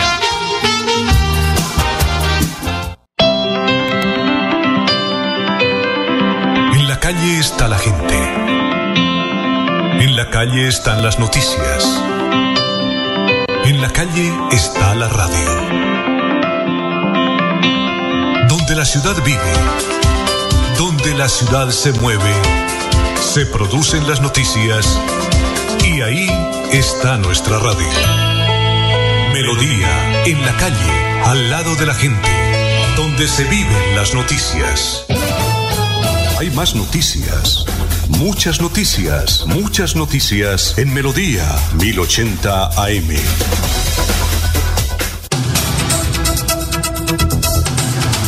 A ver, Jorge Caicedo. Don Alfonso, bastante inquietud ha generado la convocatoria para la elección del nuevo Contralor General de la Nación. Sí, eh, buscando eh, el reemplazo para el actual Contralor General que termina, terminaría su proceso el próximo mes de marzo de 2024. Eh, dentro de las irregularidades que se han eh, dado a conocer, llama la atención a lo que corresponde al secretario general de la Cámara de Representantes, del señor esto, Jaime Luis Lacotur Peñalosa. Resulta que al parecer la falta de experticia de la cu- del señor Lacotur allí en, en- en este, en este proceso, pues ha llevado a que se cometan una serie de errores en la convocatoria. Por ejemplo, eh, no lleva la firma del secretario general la convocatoria y es él quien Claro. hacerla porque él es el notario de- de- del proceso. Eh, cuando se responde al final del no, eh, eh, con respecto, hubo el- cuando se hizo la convocatoria en la Cámara de Representantes, se hizo esa observación y el secretario dijo que era que él no tenía ni idea que tenía su firma debía ir en el documento y que incluso en la reunión en la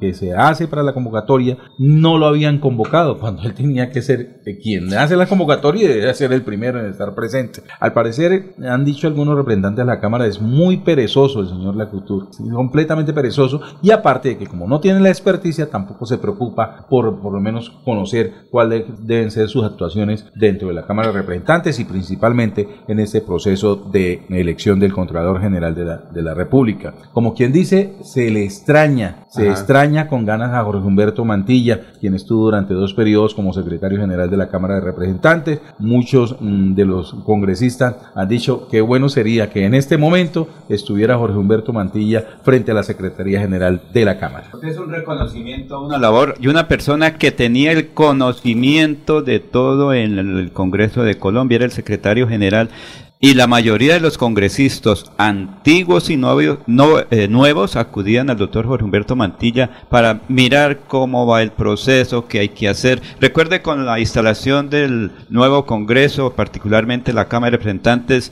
que que tuvo que manejar todo fue otro santanderiano. Eh, la persona que va a venir en los próximos días aquí a Bucaramanga eh, fue Plinio, Plinio Ordóñez, fue el que manejó. Recuerden que fue el que tenía, mire, presidente haga tal cosa, presidente tal cosa. Y él era una persona que estaba ahí de protocolo de la Cámara de Representantes. ¿Cómo falta Jorge Humberto Mantilla por su experiencia en la Secretaría de la Cámara de Representantes en Bogotá? Y adicional, don Alfonso, a lo que hemos dicho con respecto al proceso de convocatoria para el- elegir a Contralor Nacional, eh, la, recuerda que hablamos de las observaciones que había hecho el Mm. abogado Henry Anaya, quien es un es barranqueño y, y goza de prestigio y reconocimiento en la capital de la República y que era necesario mirar con lupa todo ese proceso que se viene desarrollando. Resulta que ante esas denuncias que hizo el abogado Anaya fue presentada una proposición a la mesa directiva de la Cámara de Representantes planteando cambios en el, en el cronograma de elección del próximo Contralor General de la República. Como se sabe, el Congreso tiene la misión de elegir al nuevo Contralor para que reemplace a Carlos Hernán Rodríguez y para ello abrió una convocatoria pública el pasado 27 de noviembre. La convocatoria establece que el nuevo Contralor General será elegido el 7 de marzo de 2024. La proposición que se presentó eh, por parte del representante conservador Alfredo Ape Cuello eh, cuenta con la firma de 100 representantes y pide que el concurso modifique sus fechas para que todos sus procesos inicien a partir de marzo del próximo año. Muy bien, son las 7 de la mañana, 6 minutos, vamos con los oyentes. Johanna de Río Negro, no me he podido ir para el trabajo esperando que el señor cante. Uy, ¿Qué pasó? ¿quién va a cantar? ¿Quién va a cantar? Jorge Líbano. Lo anunció a las 5 de la mañana. la van a echar. Esperaba que llegara Maribel para que se inspirara. La van a- un motivo faltaba, cantar. faltaba la voz femenina. Mire, es que aquí estamos como en el Consejo de Bucaramanga. ¿Va a cantar ahorita? Una sola mujer entre 19 concejales. ¿Va a cantar? Sí, señor. Sí, sí, ¿Cuento sí. la historia y canta? ¿Qué? ¿Cuento la Ah, la historia? historia de Armando Manzanero. Sí, la, la cu- la cuento y usted canta. Hágale, Alfonso. Bueno, listo, perfecto. Muy bien. Armando Manzanero dice lo siguiente: eh, la canción Esta tarde vi llover. Resulta que él estaba recién casado, tenía los, los dos niños muy pequeñitos, pero tenía que irse a trabajar por, por, por México. A trabajar, a trabajar. Pero él sí sentía que había mucha gente, vecinos que le envidiaban la esposa y le llevaban eh, caramelitos y le sacaban, sí, con todo respeto. Y entonces él andaba eh, muy preocupado cuando en las giras, y qué estar haciendo, y cuando eso no había celular llamaba, y bueno, y hablaba con ella y con los niños pequeños. Y entonces un día le eh, cancelaron, creo que en Mazatlán, una presentación. Entonces llegó a las 4 de la tarde. De sorpresa la De casa. sorpresa. Llegó y fue a la casa y tocó y sacó, salió la nana, la... la, la- la los- niños. No, ella salió con los niños. Entonces se puso triste y dijo, ¿con quién estará? Sí, bueno, no hay teléfono, celular ni nada en esa época. No me contó que no había celular en esa época. Entonces se fue para un bar. Sí, muy triste. Estaba lloviendo y era un ventanal y había gente en la calle. Entonces él comenzó a componer la canción esta tarde. vi yo- por eso es que escuchamos a Jorge. ¿Cómo es el tema de la canción? Uy, yo estaba esperando que, que- yo estaba esperando otra cosa. ¿Qué? Que, de los cachos o algo así. Yo, No, no, no, no, yo no. esperando. No, no, él expresa su tristeza ahí. Sí, sí. Sí, me, me hice entender tal vez lo que él Sí, quiso decir. A ver, sí, entonces señor Jorge. No, pero venga. Pero Ah, es que, no, pero- el apere, es que esta tarde vi llover. Eh, Un humorista la, la, la pone en otro síntesis y, y dice que la canción no es lo que realmente interpreta, porque esta tarde vi llover, vi gente correr. Entonces él dice, claro, la gente corre cuando llueve. Dice, y no estabas tú, pero ¿cómo iba a estar ahí ella? Si estaba lloviendo. Y estaba lloviendo. Entonces, pero la canción que, que para que vaya a trabajar la niña, lo voy a hacer para que vaya a trabajar. Sí. Pero una de las canciones también inmortales de Armando Manzanero fue Adoro. No, no, no, no, sea que- no, no, no, no, ya le- le- Adoro. Nada. Adoro es una canción bonita. sí, claro, esta, esta. Bueno, ¿Cuánta expectativa? espere- Espéreme acuerdo. Adoro. No, no, no, no, no, no, no. Esta tarde vi llover. Pero es que esa no me la sé. Ah, no, búsquela en, la, en el. Ahí- está. Es en el karaoke. Sí, búsquela. Ah, no, ¿usted quiere que sea esa? Esa. Ah, bueno, no, pues O, o la que se sepa porque Dice, igual el dice ritmo. Eliezer Galvis, Alfonso está que se eriza. yo, yo le dije que esa no me la sabía, pero yo me sé Adoro. Ah, bueno, entonces Bueno, adoro. claro. Bueno, Adoro, vamos con Adoro. Un pedacito. Adoro. adoro la calle en que nos vimos, la noche cuando nos conocimos. Adoro las cosas que me dices, nuestros ratos felices, los adoro, vida mía. Bien, bien. Bien, bien, bien, no. Sí, pasó, pasó. Sí, señor, sí se llama. Entonces que por favor se vaya a trabajar la niña que lo van a echar en. La expectativa valió la pena para que ahí está para nuestro oyente. A ver, está de las por el siete de la Líbano, mañana. Canta en cualquier lado, menos en la fiscalía. Esta tarde lo haremos allá en el almuerzo de, De Corrillos. De Corrillos. Por eso es que no fuimos lo de hoy, yo. No, pero se puede otra fecha. Ah, bueno. bien, perfecto. A ver, Bueno, don Alfonso, continuemos como ya para rematar ese top 10 de las alertas, de los Sí. hallazgos. Nos quedan dos. ajá. El siguiente es el noveno. Dice en la Secretaría de Salud Sí. Municipal, que es Secretaría de Salud y Medio Ambiente, ¿no? Pero ese tema es de salud. Hay una sanción por 400 millones de pesos. Y imagínese por qué, don Alfonso. Porque no subieron una firma. Una firma al sistema de la Superintendencia Nacional de Salud. Y eso además generó interés. O sea, la firma más cara del mundo está en Bucaramanga. No subieron una firma y por eso nos cobraron 400 A ver, millones de pesos, don Alfonso. No. Imagínese la negligencia de las personas encargadas allá eh, eh, en la Secretaría de Salud. Por una firma, Bucaramanga tuvo que pagar 400 millones de pesos. ¿Y quién es el alcalde? Digo, ¿quién es el responsable? Bueno, ahí esas son las cosas que vamos a mirar si van a ir los organismos de control, don Alfonso. Ah, bueno. Una décima, que también se ha mencionado por mucho tiempo en el Consejo Municipal, Metrolínea es una entidad que está agonizando, como todos lo sabemos, agonizando en sus finanzas, que opera con menos del 10% de su flota y se evidencia celebraciones exageradas de contratos de prestación de servicio durante el último semestre, don Alfonso, situación que pone en peligro la estabilidad de las finanzas de esta agónica institución. O sea, tras de cotudos con paperas, lo que hablábamos, o sea, además de que están liquidando las empresas, rasparon la olla, la acabaron y discúlpeme con la expresión que voy a decir, no se robaron los inodoros porque están pegados. A ver, María. Pero sí, la verdad, esa fue la primera frase, dice eh, el denunciante, y la primera frase ve, se robaron la ciudad. Ajá. ¿Alguien tiene que hacer una diligencia en tránsito hoy?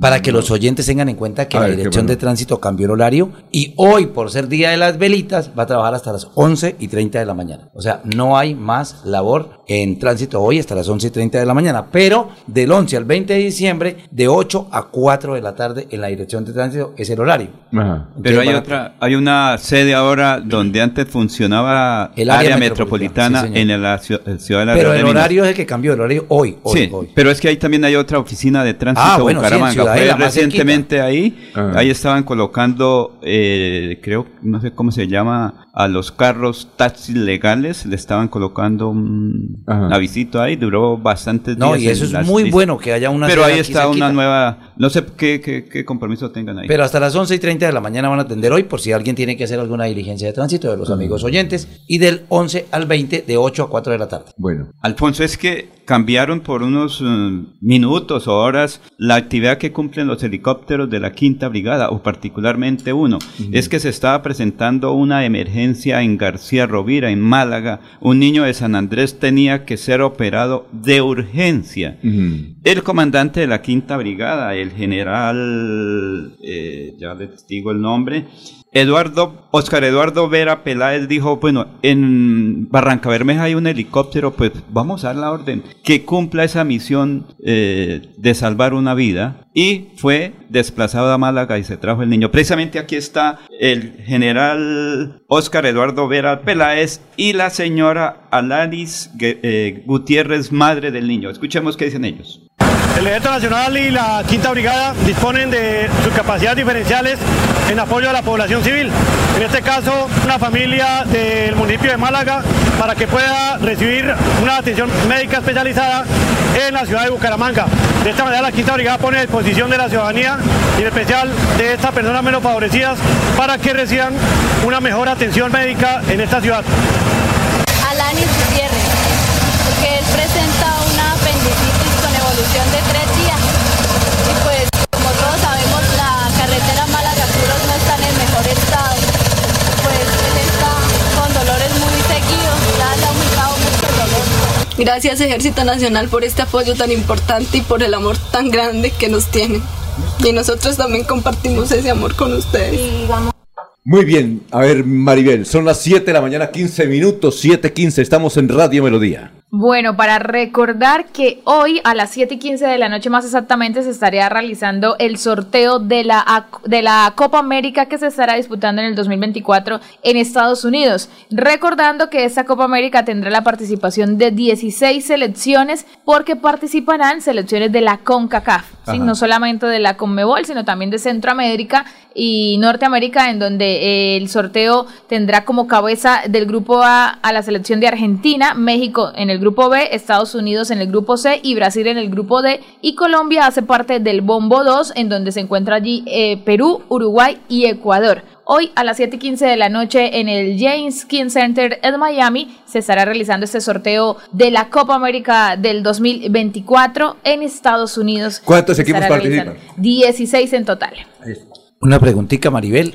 Eh, ¿La selección Colombia está obligada a llevar todos los jugadores que juegan para la eliminatoria o, no les obligan o pueden escoger cualquiera? No, no, no, puede escoger los que desee. Por supuesto, en este caso Néstor Lorenzo lleva un proceso con los partidos de eliminatorias que viene siendo esa la selección que además eh, viene sumando minutos de juego, pero él decide sobre eh, la, la competencia, cuáles serán sus jugadores convocados finalmente. Podrá haber sorpresas que exista alguno en ese momento que no haya hecho parte de las eliminatorias que finalizaron ahorita en noviembre y que se retoman hasta, hasta septiembre del próximo año. Entonces puede haber sorpresas que haya algún jugador que en este tiempo se destaque en sus ligas y ¿Cuántos demás. equipos participan en la Copa América? 16 en total. 16. Sí, señor. ¿Debe ser todo en Estados Unidos? Va a ser todo en Estados Unidos. Ah. Por eso se ofrece Eliezer Galvis de corresponsal. Ah, qué bueno. Claro, está allá. Vamos a tratar eh, de tramitar, porque hay una polémica con la visa de trabajo que se necesitaría para poder ir a hacer el cubrimiento respectivo. Resulta, yo no sé si ustedes vieron en las noticias que a Javier Hernández Bonet le negaron la visa de trabajo para asistir hoy a este evento, el sorteo de la Copa América, porque era lo que estaba buscando. Y esto porque según allí salió que él hacía parte de las FARC. Entonces, eh, ahí por supuesto está resolviendo todo ese eh, inconveniente o confusión que tiene allí eh, eh, Estados Unidos con ese proceso eh, de, de visa de trabajo, pero ahora ha salido pues toda la polémica de lo que necesitan los periodistas a partir de este momento tramitar, empezar a realizar para poder estar en junio, julio del 2024 con los papeles listos para poder ir a trabajar en el cubrimiento periodístico de este certamen. Que se prepare Maribel entonces con la visa. Claro. Vamos a ver, porque algunos tienen la, la de turismo y lo que dicen es que esa de turismo no les va a servir para ir a hacer esa labor o cumplir con esa labor. Es lo que manifiestan. Claro. Yo en ese Pero momento usted no- quiere ir. Yo quiero ir, claro, por supuesto. Y yo, yo no tengo la visa todavía. Eh, de hecho, he estado pensando en todo este tiempo con- contemplando el tema de poder solicitarle la visa de turismo eh, normal que se requiere, Ajá. porque se viene además el Mundial del 2026 y a- e- ese sí está ahí en proyecto, pero me interesaría ir hasta Le Copa conozco una muy buena asesora para que le diga a usted cuál es el procedimiento y cómo debe diligenciar esa solicitud de visa que requiere para que esté presente en la Copa América. Sí, le señor. tengo el dato. Ah, bueno. Tenemos que empezar ese camino, la verdad. Sí, toca ya, desde ya. Eh, De hecho, esa ha sido una de las razones por la que llegué a Radio Melodía, empezando el camino con un medio que en este caso es independiente, Sí, de claro. hecho, de las únicas emisoras independientes que quedan en Bucaramanga. La única. Para, exactamente, para poder seguir ese camino eh, Ajá. con, al rumbo al Mundial del 2026, en donde confiamos Colombia clasifique en esa luego. oportunidad. Desde luego que ya va a estar. Hay que eh, abrir el camino en estos días, mandar un delegado a Estados Unidos para que comience a hacer el proceso. Apunte Vamos el a ver. nombre. Ya, ya está por ahí. Apunte el nombre, Catherine Pineda. Ella ah, le pero por supuesto. Tenemos eh, asesora de primera mano. Y en estos días eh, van para Estados Unidos, entonces ahí está.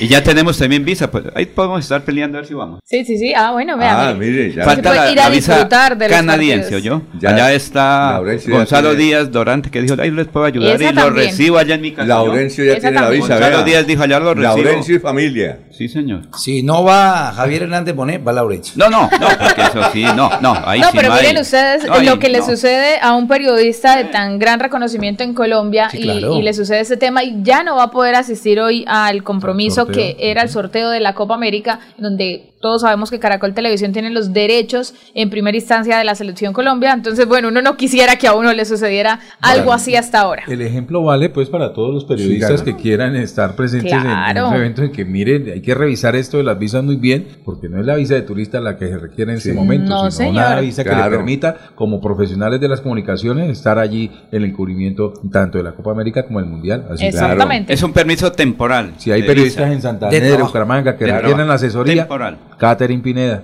Ahí está entonces la información y por supuesto vamos a seguir los pasos allí con Catherine Pineda, porque bueno, ahí está la Es- Copa América que ya se palpita hoy conociendo cuáles serán los grupos y la suerte que tendrán esas selecciones para este certamen en donde Colombia espera tener mejor suerte que en los años anteriores. Bueno, 721. Con los programas a distancia y virtual del IPRED, explora nuevas oportunidades profesionales con el sello de calidad WIS. Horarios flexibles para que estudies sin dejar de trabajar. Con la política de gratuidad, estudia sin preocupaciones. Accede a los beneficios socioeconómicos y de bienestar que ofrece la WIS. Inscríbete en www.wis.edu.co. Imagina ser WIS.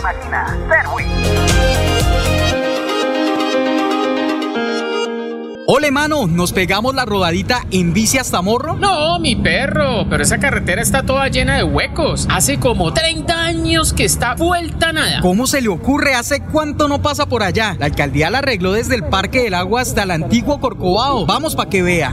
Oiga, esto quedó excelente. Así aguantan venir todos los días. Obvio, ahora sí no tiene excusas. Definitivamente, cuando se invierten bien los impuestos, se nota. Alcaldía de Bucaramanga. Gobernar es hacer. Estas son últimas noticias en Melodía 1080 AM. 1080 AM. Soel Caballero. Está en Últimas Noticias de Radio Melodía 1080 AM.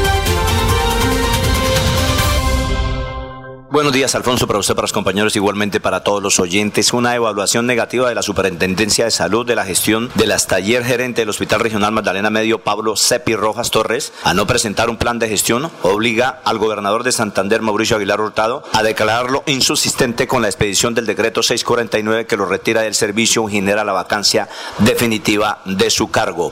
Por otra parte, la alcaldía de Barranca Bermeja dio a conocer que durante la época de Navidad y fin de año el municipio habilitó la venta de pólvora únicamente en las casetas ubicadas sobre la avenida 36. Según el secretario del Interior, Adir Romero, existe el decreto 534 en donde se establecen las medidas restrictivas para las personas que vayan a comercializar, distribuir el tema de la pólvora. Siguiendo con más información, la policía del Magdalena Medio dio a conocer que dos toneladas y media de marihuana tipo creepy fueron incautadas y luego quemadas en el Magdalena Medio. El estupefaciente incautado era transportado en un vehículo tipo camión que cubría la ruta Cali-Barranquilla, simulaba llevar aceite vegetal. El conductor del vehículo le fue dictada medida de aseguramiento en centro carcelario. Finalmente, mediante 11 allanamientos de viviendas en Puerto Berrío, se incautaron siete armas de fuego, una granada dos, y dos personas capturadas, así como dos menores retenidos, informó el Departamento de Policía Magdalena Medio. Alas Totoy sería quien estaría liderando el grupo de delincuencia común organizado Los del Oasis en reemplazo de alias Messi Jr., quien se encuentra en centro carcelario. Con este resultado operativo se avanza en un 80% en el esclarecimiento de la masacre ocurrida el pasado 20 de noviembre en este municipio. Noticias con las que amanece el distrito. Continúen compañeros en estudios en últimas noticias de Melodía 1080 AM. Bueno, Jorge, noticias a esta hora. Jorge Caicedo, son las 7.24. Don Alfonso, noticia de última hora. La Comisión de Acusación de la Cámara de Representantes inició investigación preliminar contra el magistrado de la Sala de Instrucción de la Corte Suprema de Justicia, Francisco Farfán, por presunta filtración de información al senador José Alfredo Gene Cosuleta. Ajá. A ver, Freddy. Don Alfonso, ayer por redes sociales hubo un enfrentamiento entre el polémico representante a la Cámara del Valle, Alfredo Mondragón, Ajá. representante a la Cámara que es el ponente Sí. de, la, de la reforma a la salud, que como ustedes ya saben, pues Claro. cursó su trámite normal y fue aprobado allí. Y el rifirrafe fue con Néstor Morales, don Alfonso, ¿Ah, sí? el period- gran ¿Cómo periodista de Blue Radio. Pues en medio de la entrevista le pregunta Néstor Morales, al representante de la Cámara, que qué profesión es. ¿El de qué partido el es? ¿Qué partido? es del pacto. Es del pacto. Y entonces, que eh, ¿a qué mm, profesión él es para hacer el ponente de la salud? Pues él le responde que eh, ¿Por qué le pregunta a él? ¿Por qué no le preguntaron a Uribe también si era, qué profesión era para saber si era experto o no en, en la salud? Ajá. Pues es una respuesta fuerte, pero eh, decía el representante a la Cámara, Alfredo Mondragón, que es una entrevista eh, clasista porque le pregunta sobre, sobre ese tema y entonces coloca en su tino, si grandes medios y actores económicos quieren hacer un debate constructivo de la reforma a la salud, los invito a no usar la deshonestidad intelectual ni el clasismo como herramienta para el debate. Tenemos una reforma de 133 artículos, debatamos sobre ella. Pues vean, las grandes reformas de la salud pasaron por dos personas que no son expertos en la salud, Ah, ni el, el expresidente Uribe, ni tampoco Alfredo Mondragón, que fueron los ponentes. Don Alfonso, a nombre del Banco Cooperativo Central, Banco Cooperativo Central, Unidos para Progresar, hacemos el comentario de la siguiente noticia. Es que desafortunadamente se registran más de 4.000 denuncias por violencia de género. Han Ajá. aumentado. Las víctimas han aumentado la violencia contra las mujeres, don Alfonso. ¿En dónde? En Bucaramanga, Ajá. en Santander sobre todo. Este espacio seguro administrativo por el gobierno de Bucaramanga se creó con el fin de orientar y brindar atención especializada a las mujeres y la población con diversidad sexual que son víctimas de algún tipo de violencia basada en género. Aquí en la alcaldía de Bucaramanga hay una oficina, en la- el departamento de Santander, en la gobernación también, para que la gente denuncie. Es que las mujeres no denuncian, don Alfonso. Eh, desafortunadamente son agredidas violentamente y son muy pocas las mujeres que llevan eso a una denuncia pública y en la gobernación y en la alcaldía les pueden ayudar. Bueno, son las 7.27. No sé si este señor me quiere mamar gallo. Se No, llama- chao. Ahí tenemos el audio. Cuando lo tengamos listo, me dice Anulfo. Es Ángel Delgado. Ahí está. Vale, que hago lo que, lo que, lo que, me, lo que nos envía. Ángel, por favor. Muy buenos días, don Alfonso. Mire, hoy que escuché sobre cómo compuso Armando Manzanero Esta tarde vi llover, le voy a decir cómo compuso Django esa canción que dice Corazón, ¿qué le has hecho a mi corazón? Resulta que él era de una familia muy pobre y lo mandaron a comprar, la mamá lo mandó a comprar media libra de corazón porque era lo único que tenían para almorzar. Y, y cuando venía con la media libra de corazón, llegó un gamín y se la arrebató y salió corriendo. Y Django sale detrás. Corazón, ¿qué le has hecho a mi corazón? Entonces el gamín se, se devolvió y le pegó una patada. Y ahí es cuando en la canción hace... "Ah, ah". Una interpretación, Alfonso. Una interpretación de lo que hicieron. No, pero escenografía y todo. No sé. Una interpretación. Oye, oye, Juerne, ya estamos cerca el viernes. ¿Me está mamando gallo o no? Yo sí creo. Esa canción, esa canción. Pues suena de- raro. Esa canción de Diango, de ¿qué le has hecho a mi corazón? También se le podría dedicar al doctor Jaime Calderón, ¿no? Eh, eh, sí, me mamó gallo, mamó gallo Ángel, ¿o no? No, es una forma, Alfonso, de, de, de, de revisar, de mirar.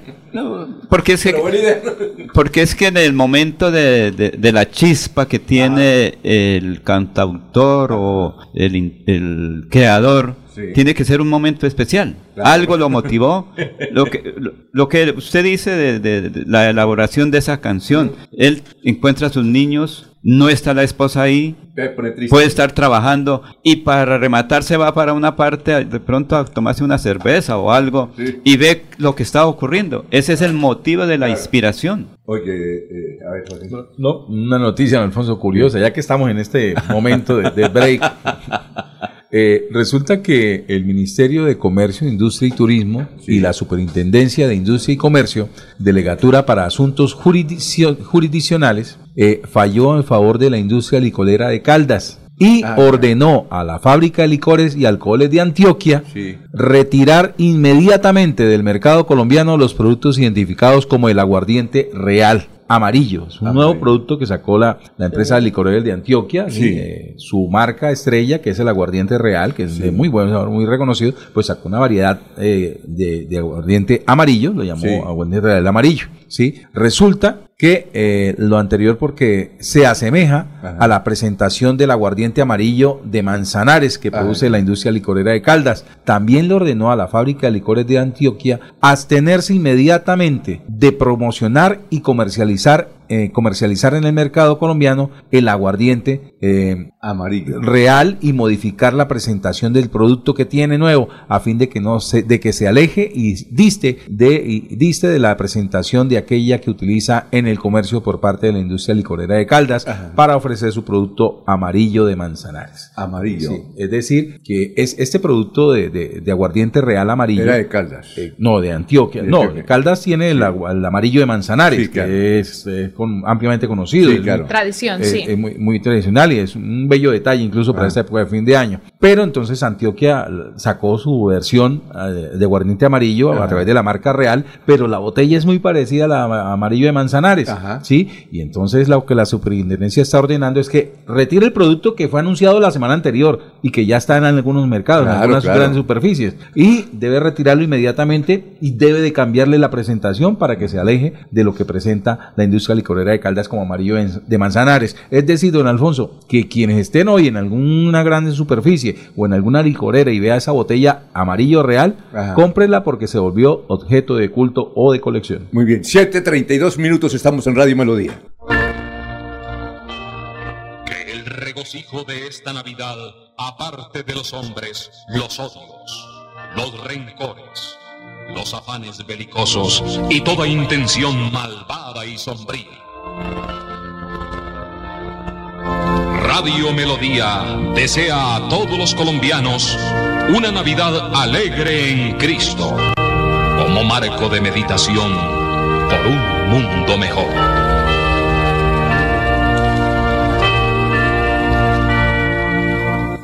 Invitamos a comprar una casa de campo vacacional por tan solo 300 millones en Entre Bosques Condominio, un exclusivo centro vacacional integrado por 20 cabañas de 75 metros cuadrados cada una, ubicadas en la zona más dinámica de la bella Mesa de los Santos, en un predio colindante con el Pony Parque. Entre Bosques Condominio, gran lanzamiento este viernes 8 de diciembre. Suba y se pare con 20 millones. Construye y vende Incomesa. Informes 301-643-0011. 301-643-0011.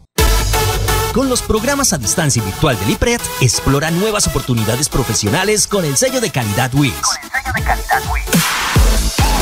Horarios flexibles para que estudies sin dejar de trabajar. Con la política de gratuidad, estudia sin preocupaciones. Accede a los beneficios socioeconómicos y de bienestar que ofrece la WIS. Inscríbete en www.wis.edu.co. Imagina ser WIS.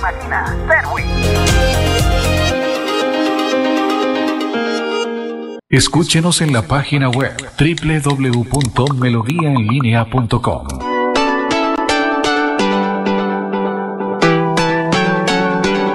Melodía, Melodía, Radio Sin Fronteras. Escúchenos en cualquier lugar del mundo. Melodíaenlínea.com es nuestra página web.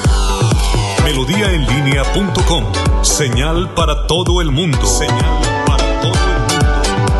Radio sin límites, radio sin fronteras. Radio Melodía, la que manda en sintonía.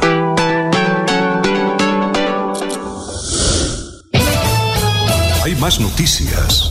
Muchas noticias. Muchas noticias en Melodía 1080 AM.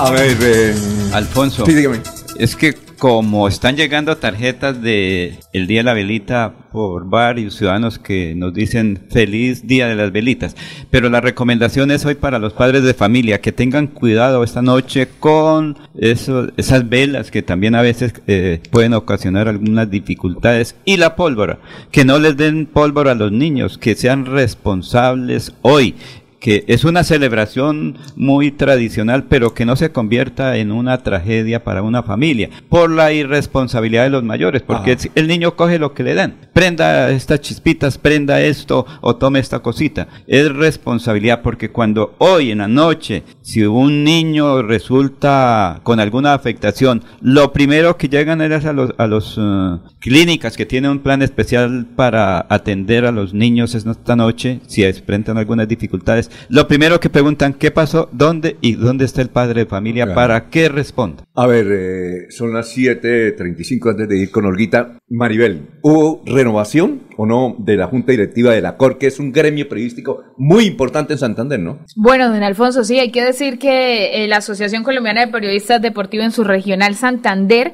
eh, la noche del martes 5 de diciembre, eligió nueva junta directiva para la gremiación, en donde el nuevo presidente fue Fernando José Cotes Acosta, vicepresidente Aníbal Morales, quedó como secretario Xavi Delgado, que es uno de los nuevos integrantes de la Coro, por lo menos de los últimos que han ingresado, joven periodista eh, ¿Dónde trabaja él? En Claro Sports, pero él es aquí desde Bucaramanga en pie de cuesta, pero realiza un trabajo en Claro Sport, ha narrado ciclismo, bueno, es alguien conocido ya, es de acá, Claro. pero había estado más que todo en Bogotá trabajando, como regresa a la ciudad, pues ha hecho Ah, parte ya. de la agremiación, es el nuevo secretario Xavi Delgado, como tesorero, Sí. quedó don Jorge Torres, él sí venía de, en el mismo cargo de la anterior junta, don Jorge Torres Ramírez, y como fiscal principal quedó Fabio Andrés Gallo, quien es eh, mi hermano, ¿Ah, sí? y fiscal suplente Julio Gutiérrez. Allí, ah, de esa forma quedó conformada la nueva Junta Directiva de Acor Santander para los próximos dos años, que es el periodo que tiene en esta oportunidad eh, esta nueva Junta Directiva. Dos años más es el periodo, es el tiempo que, que- que se da de acuerdo a estatutos y es la nueva elección de esta, de esta Junta. Luego de eh, eh, quien estuviera allí era el Coco Gómez, Luis Gabriel El Coco Gómez, que era el anterior presidente. Y está Julio Gutiérrez, ¿no?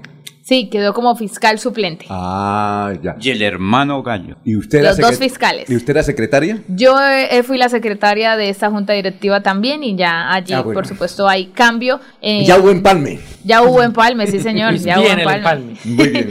Y muy bien, eh, Xavi Delgado, repito, al igual que eh, yo en, en mi momento, que era nueva en la agremiación y tuve la oportunidad de ser secretaria también viviendo esa experiencia de esta junta directiva, ahora le toca a Xavi Delgado, que también mm, queda en muy buenas manos la secretaría de Ah. Acor Santander. Bueno, Olguita, vamos con Olguita. Olga Lucía Rincón, son las 7:38. Olguita, buenos días. Muy buenos días, Alfonso. Muchas gracias. El saludo también para los compañeros de la mesa de trabajo y los oyentes de Últimas Noticias de Melodía. En la Cámara de Comercio de Bucaramanga, el Comité de Transparencia por Santander dio a conocer el informe final de la veeduría del Programa de Alimentación Escolar PAE 2023 que ejecutan los municipios metropolitanos y la Gobernación de Santander. Marcela Pavón, directora del comité, nos habla sobre el seguimiento y control a este proceso de contratación pública que beneficia a 325 mil niños. Reiteramos hallazgos que ya habíamos anunciado en la vigencia pasada, sobre todo falencos en infraestructura, menaje desgastado y una solicitud muy especial que se hace desde sabiduría a las entidades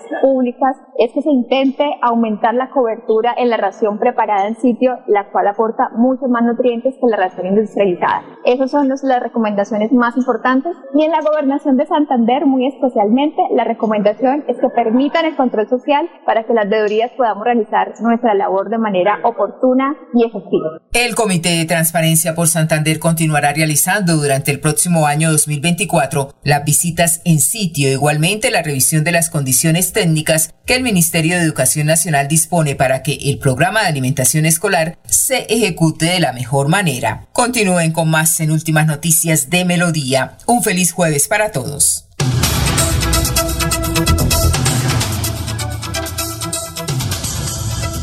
Bueno, eh, noticias deportivas, Maribel. Vamos a hablar ahora de Atlético Bucaramanga porque podríamos eh, decir hasta ahora por director técnico inicia una nueva era desde la dirección técnica porque todavía eh, no se habla de jugadores o nuevas contrataciones eh, con la denominación de refuerzos en la plantilla del equipo Leopardo. Lo cierto es que este lunes 11 de diciembre a las 8 de la mañana Atlético Bucaramanga confirmó una práctica de entrenamiento de Atlético Bucaramanga a puerta abierta para todos, aficionados, prensa, quien desea asistir el próximo lunes 11 de diciembre a las 8 de la mañana al Estadio Alfonso López podrá hacerlo, ingresa a la tribuna occidental sin ningún costo a apreciar la práctica de fútbol, la primer práctica de entrenamiento que va a tener Rafael Dudamel, el nuevo director técnico de Atlético Bucaramanga para el 2024, así que bueno, nuevas formas, nuevas maneras de en las directivas y todo este tema de comunicación de acercar a la afición porque cuando se dio el nombre de Rafael Dudamel, primero lo confirmaron de manera oficial a los hinchas que habían adquirido boletas por ticket en algún momento, Mm. a los abonados, a los que estaban registrados en Ticket Shop con las boletas o compras de Atlético Bucaramanga. Ellos fueron los que primero se enteraron que Rafael Dudamel ya era oficialmente el nuevo director técnico. Posteriormente llegó el comunicado oficial y demás, pero obviamente la prensa se enteró también porque muchos tenemos registro en Ticket Shop con boletas compradas también para Atlético Bucaramanga. Sin embargo, fue esa modalidad que no se había visto. Los primeros en enterarse fueron los hinchas y una forma, por supuesto, de acercar y de reconocerles a los fieles, a los que han estado allí comprando su boleta, esa, esa, ese acercamiento con el equipo. Y ahora, esa primera práctica deportiva va a ser a puerta abierta también para toda la afición. Lo cierto es que los comentarios de todos es, bueno, vamos a ver a Rafael Dudamel, pero él no es el que finalmente va a jugar. Del resto se van a seguir viendo los mismos, con las mismas allí en el terreno de juego. Pero bueno, ahí está todavía la expectativa con relación a lo que pueda suceder en el 2024. ¿Y jugadores? Nada, eh, se siguen eh, los mismos, Nada, han salido 16, llegaron tres que a- aquí los nombramos la semana pasada cuando se oficializaron de la B, eh, digamos que con más interrogantes Sí. que certezas, Ajá. pero hasta ahora no se habla de ningún nombre o una nueva contratación. Bueno, desde Cimitarra nos eh, llama Giovanni Hernández para hacer una denuncia. A ver, Giovanni, ¿cómo está? Tenga usted muy buenos días. Sí, muy buenos días, don Alfonso. ¿Cómo ha estado? ¿Cómo les ha ido por allá en, la- en Bucaramanga? Creo que me están llamando de esa preciosa emisora. Eh, eh, a usted eh, le agradezco por esta esta oportunidad que nos da a nosotros los guitarreños de hacer eh, de hacer que ustedes conozcan lo que está pasando acá en el municipio de Cimitarra. ¿Qué pasó? ¿Qué sucede? Eh, don Alfonso, a ver, eh, eh, en el año 2018, cuando el alcalde en esa época era el señor Mario Fernando Pinzón Sierra, y los concejales de la época aprobaron un acuerdo eh, donde le daban facultades al alcalde en dar en concesiones de alumbrado público, o sea, el impuesto del alumbrado público a tercera persona. eh, nosotros demandamos esa, ese acuerdo ante el ante el juzgado de San Gil y ganamos la eh, el, el, el- el de San Gil nos dio la razón y anuló el acuerdo y aprobó el consejo de ese entonces sí Eh, eh, los señores concejales y el alcalde de la época apelaron y en segunda instancia volvimos y le ganamos ¿sí? El tribunal de Santander nos dio la nos dio la, la, la razón nos dijo que, que era eh, hayan anula- anulado el acuerdo porque eh, hayan cometido eh, un delito una infracción la cual eh, se hayan excedido en las facultades en el acuerdo. Entonces eh, resulta que eh, al caerse al, nosotros anular o, o el juzgado anular el acuerdo nosotros denunciamos ante la Procuraduría General de la Nación, eh, esto se llama en la Procuraduría de Vélez, pues para que castigaran a los concejales y al alcalde, ¿no? Que fue el que, el que cometió esta infracción, porque usted sabe, don Alfonso, que cuando una persona llega a una alcaldía, lo primero que hace es contratar un full de abogados, ¿no? un full de abogados para que las cosas eh, se hagan bien, pero resulta que eh, ellos la contratan es para que se hagan bien, pero para el bolsillo de ellos. Por eso eh, eh, yo le digo a ustedes que ahorita mismo denunciar la corrupción en Cimitarra y en Santander es, es, es, es un simple eh, un- eh, es un simple eh, llamado publicitario. Don, don Giovanni, don Giovanni, ¿a cuántos años hicieron, mm, dieron el contrato allá en, de alumbrado público en Cimitarra? A 20 años. A 20 años. ¿Y a usted, ya, 20 años. ¿Y usted ya sacó la cuenta cuánto era eso? ¿Cuánta Claro, platica? es una cantidad de plata enorme. Estamos hablando por ahí de unos 20 mil millones de pesos. Ajá. Y usted sabe, don, don Alfonso, que ahora lo que a mí me da, eh, lo que a mí me da, me sorprende que nosotros, eso que yo soy, yo fui concejal tres veces y pues tenemos una mediana oportunidad una mediana experiencia y sabemos eh, qué cosas son buenas y qué cosas son malas y por lo menos eh, eh, eh, podemos hacer eso. Pero es que, mira, don Alfonso, eh, mire que la Procuraduría lo que hizo con este señor, eh, con este señor alcalde que presentó el acuerdo, Sí. que es el, el mayor, el mayor responsable, fue sacarlo de la denuncia, o sea, sacarlo y dejar solamente a los concejales. Entonces yo no entiendo cómo la Procuraduría protege a unas personas eh, que, que cometen los errores. Lo sacaron, de, de- sacaron a, a- a ese señor de ahí y dejaron a los concejales eh, eh, en la investigación. Ahora, eh, nosotros apelamos eso ante a, a- segunda instancia, nosotros ya es Bucaramanga, Sí. y también le, eh, eh, no hicimos nada, le dieron Mm. la razón, eh, presentamos... Oiga, don Giovanni, don Giovanni, perdón. Sí, ante yo- los tribunales. Giovanni. Eh, eh, Giovanni.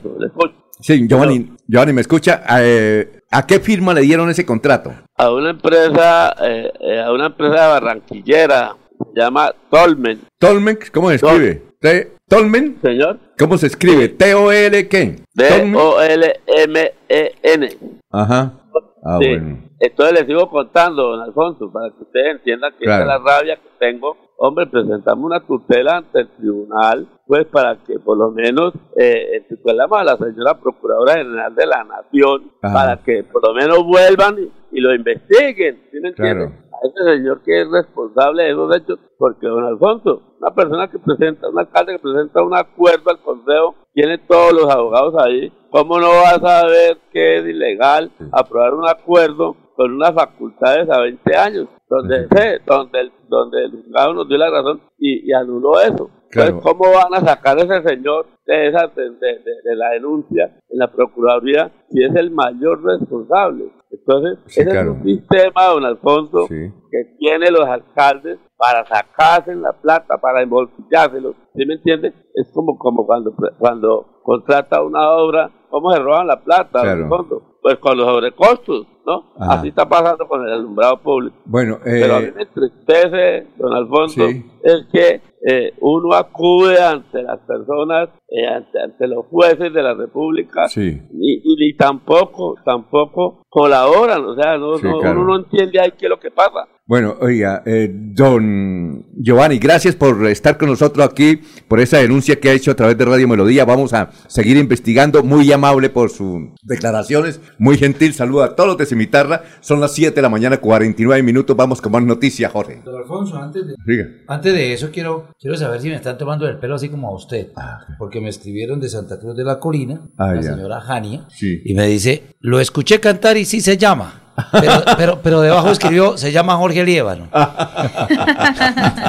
Pero don Alfonso, mire, hablando de cosas eh, eh, serias e importantes, importante solución para la movilidad. El anillo vial externo metropolitano que descongestionará el tráfico de 16 mil 16 vehículos diariamente, reduciendo distancias y facilitando la conexión con el centro del país, será una realidad. Lo dijo el gobernador Mauricio ¿Y Aguilar cuándo va a Hurtado. inaugurar? 465 mil millones de pesos ya están asegurados para que esa obra sea una Ah. realidad. No alcanzará a inaugurarla, pero ya está la plata. Jorge. Don Alfonso, comienza el puente festivo de, de este 8 de diciembre y desde ya el Invía eh, anuncia las restricciones que habrán en las vías del país. Este jueves 7 de diciembre no podrán transitar camiones de más de 3,4 toneladas en 33 vías del país en horario de 3 de la tarde a 11 de la noche. Tampoco podrán hacerlo mañana viernes 8 de diciembre entre las 8 de la mañana y las 3 de la tarde, ni el sábado 9 de diciembre entre las 4 de la tarde y las 11 de la noche. Igualmente el domingo 10 de diciembre también está restringido el tránsito de estos vehículos en horario de 10 de la mañana a 11 de la noche. Oiga, Freddy, ¿qué, este- qué le estará pasando al señor ministro de Salud, que inclusive es cuasi bumangués, ¿no? Porque él vive acá desde el. Tolima. Oiga, volvió y repitió ayer en el Congreso de la República algo, algo supremamente curioso. Dice que las UCIs era una mafia. Sí. Y resulta que aquí una de las eh, mm, clínicas que más utilizó las UCIs fue el Hospital Internacional de Colombia de la Fundación Cardiovascular, de la cual es el fundador también. Y trabaja allá, ¿no?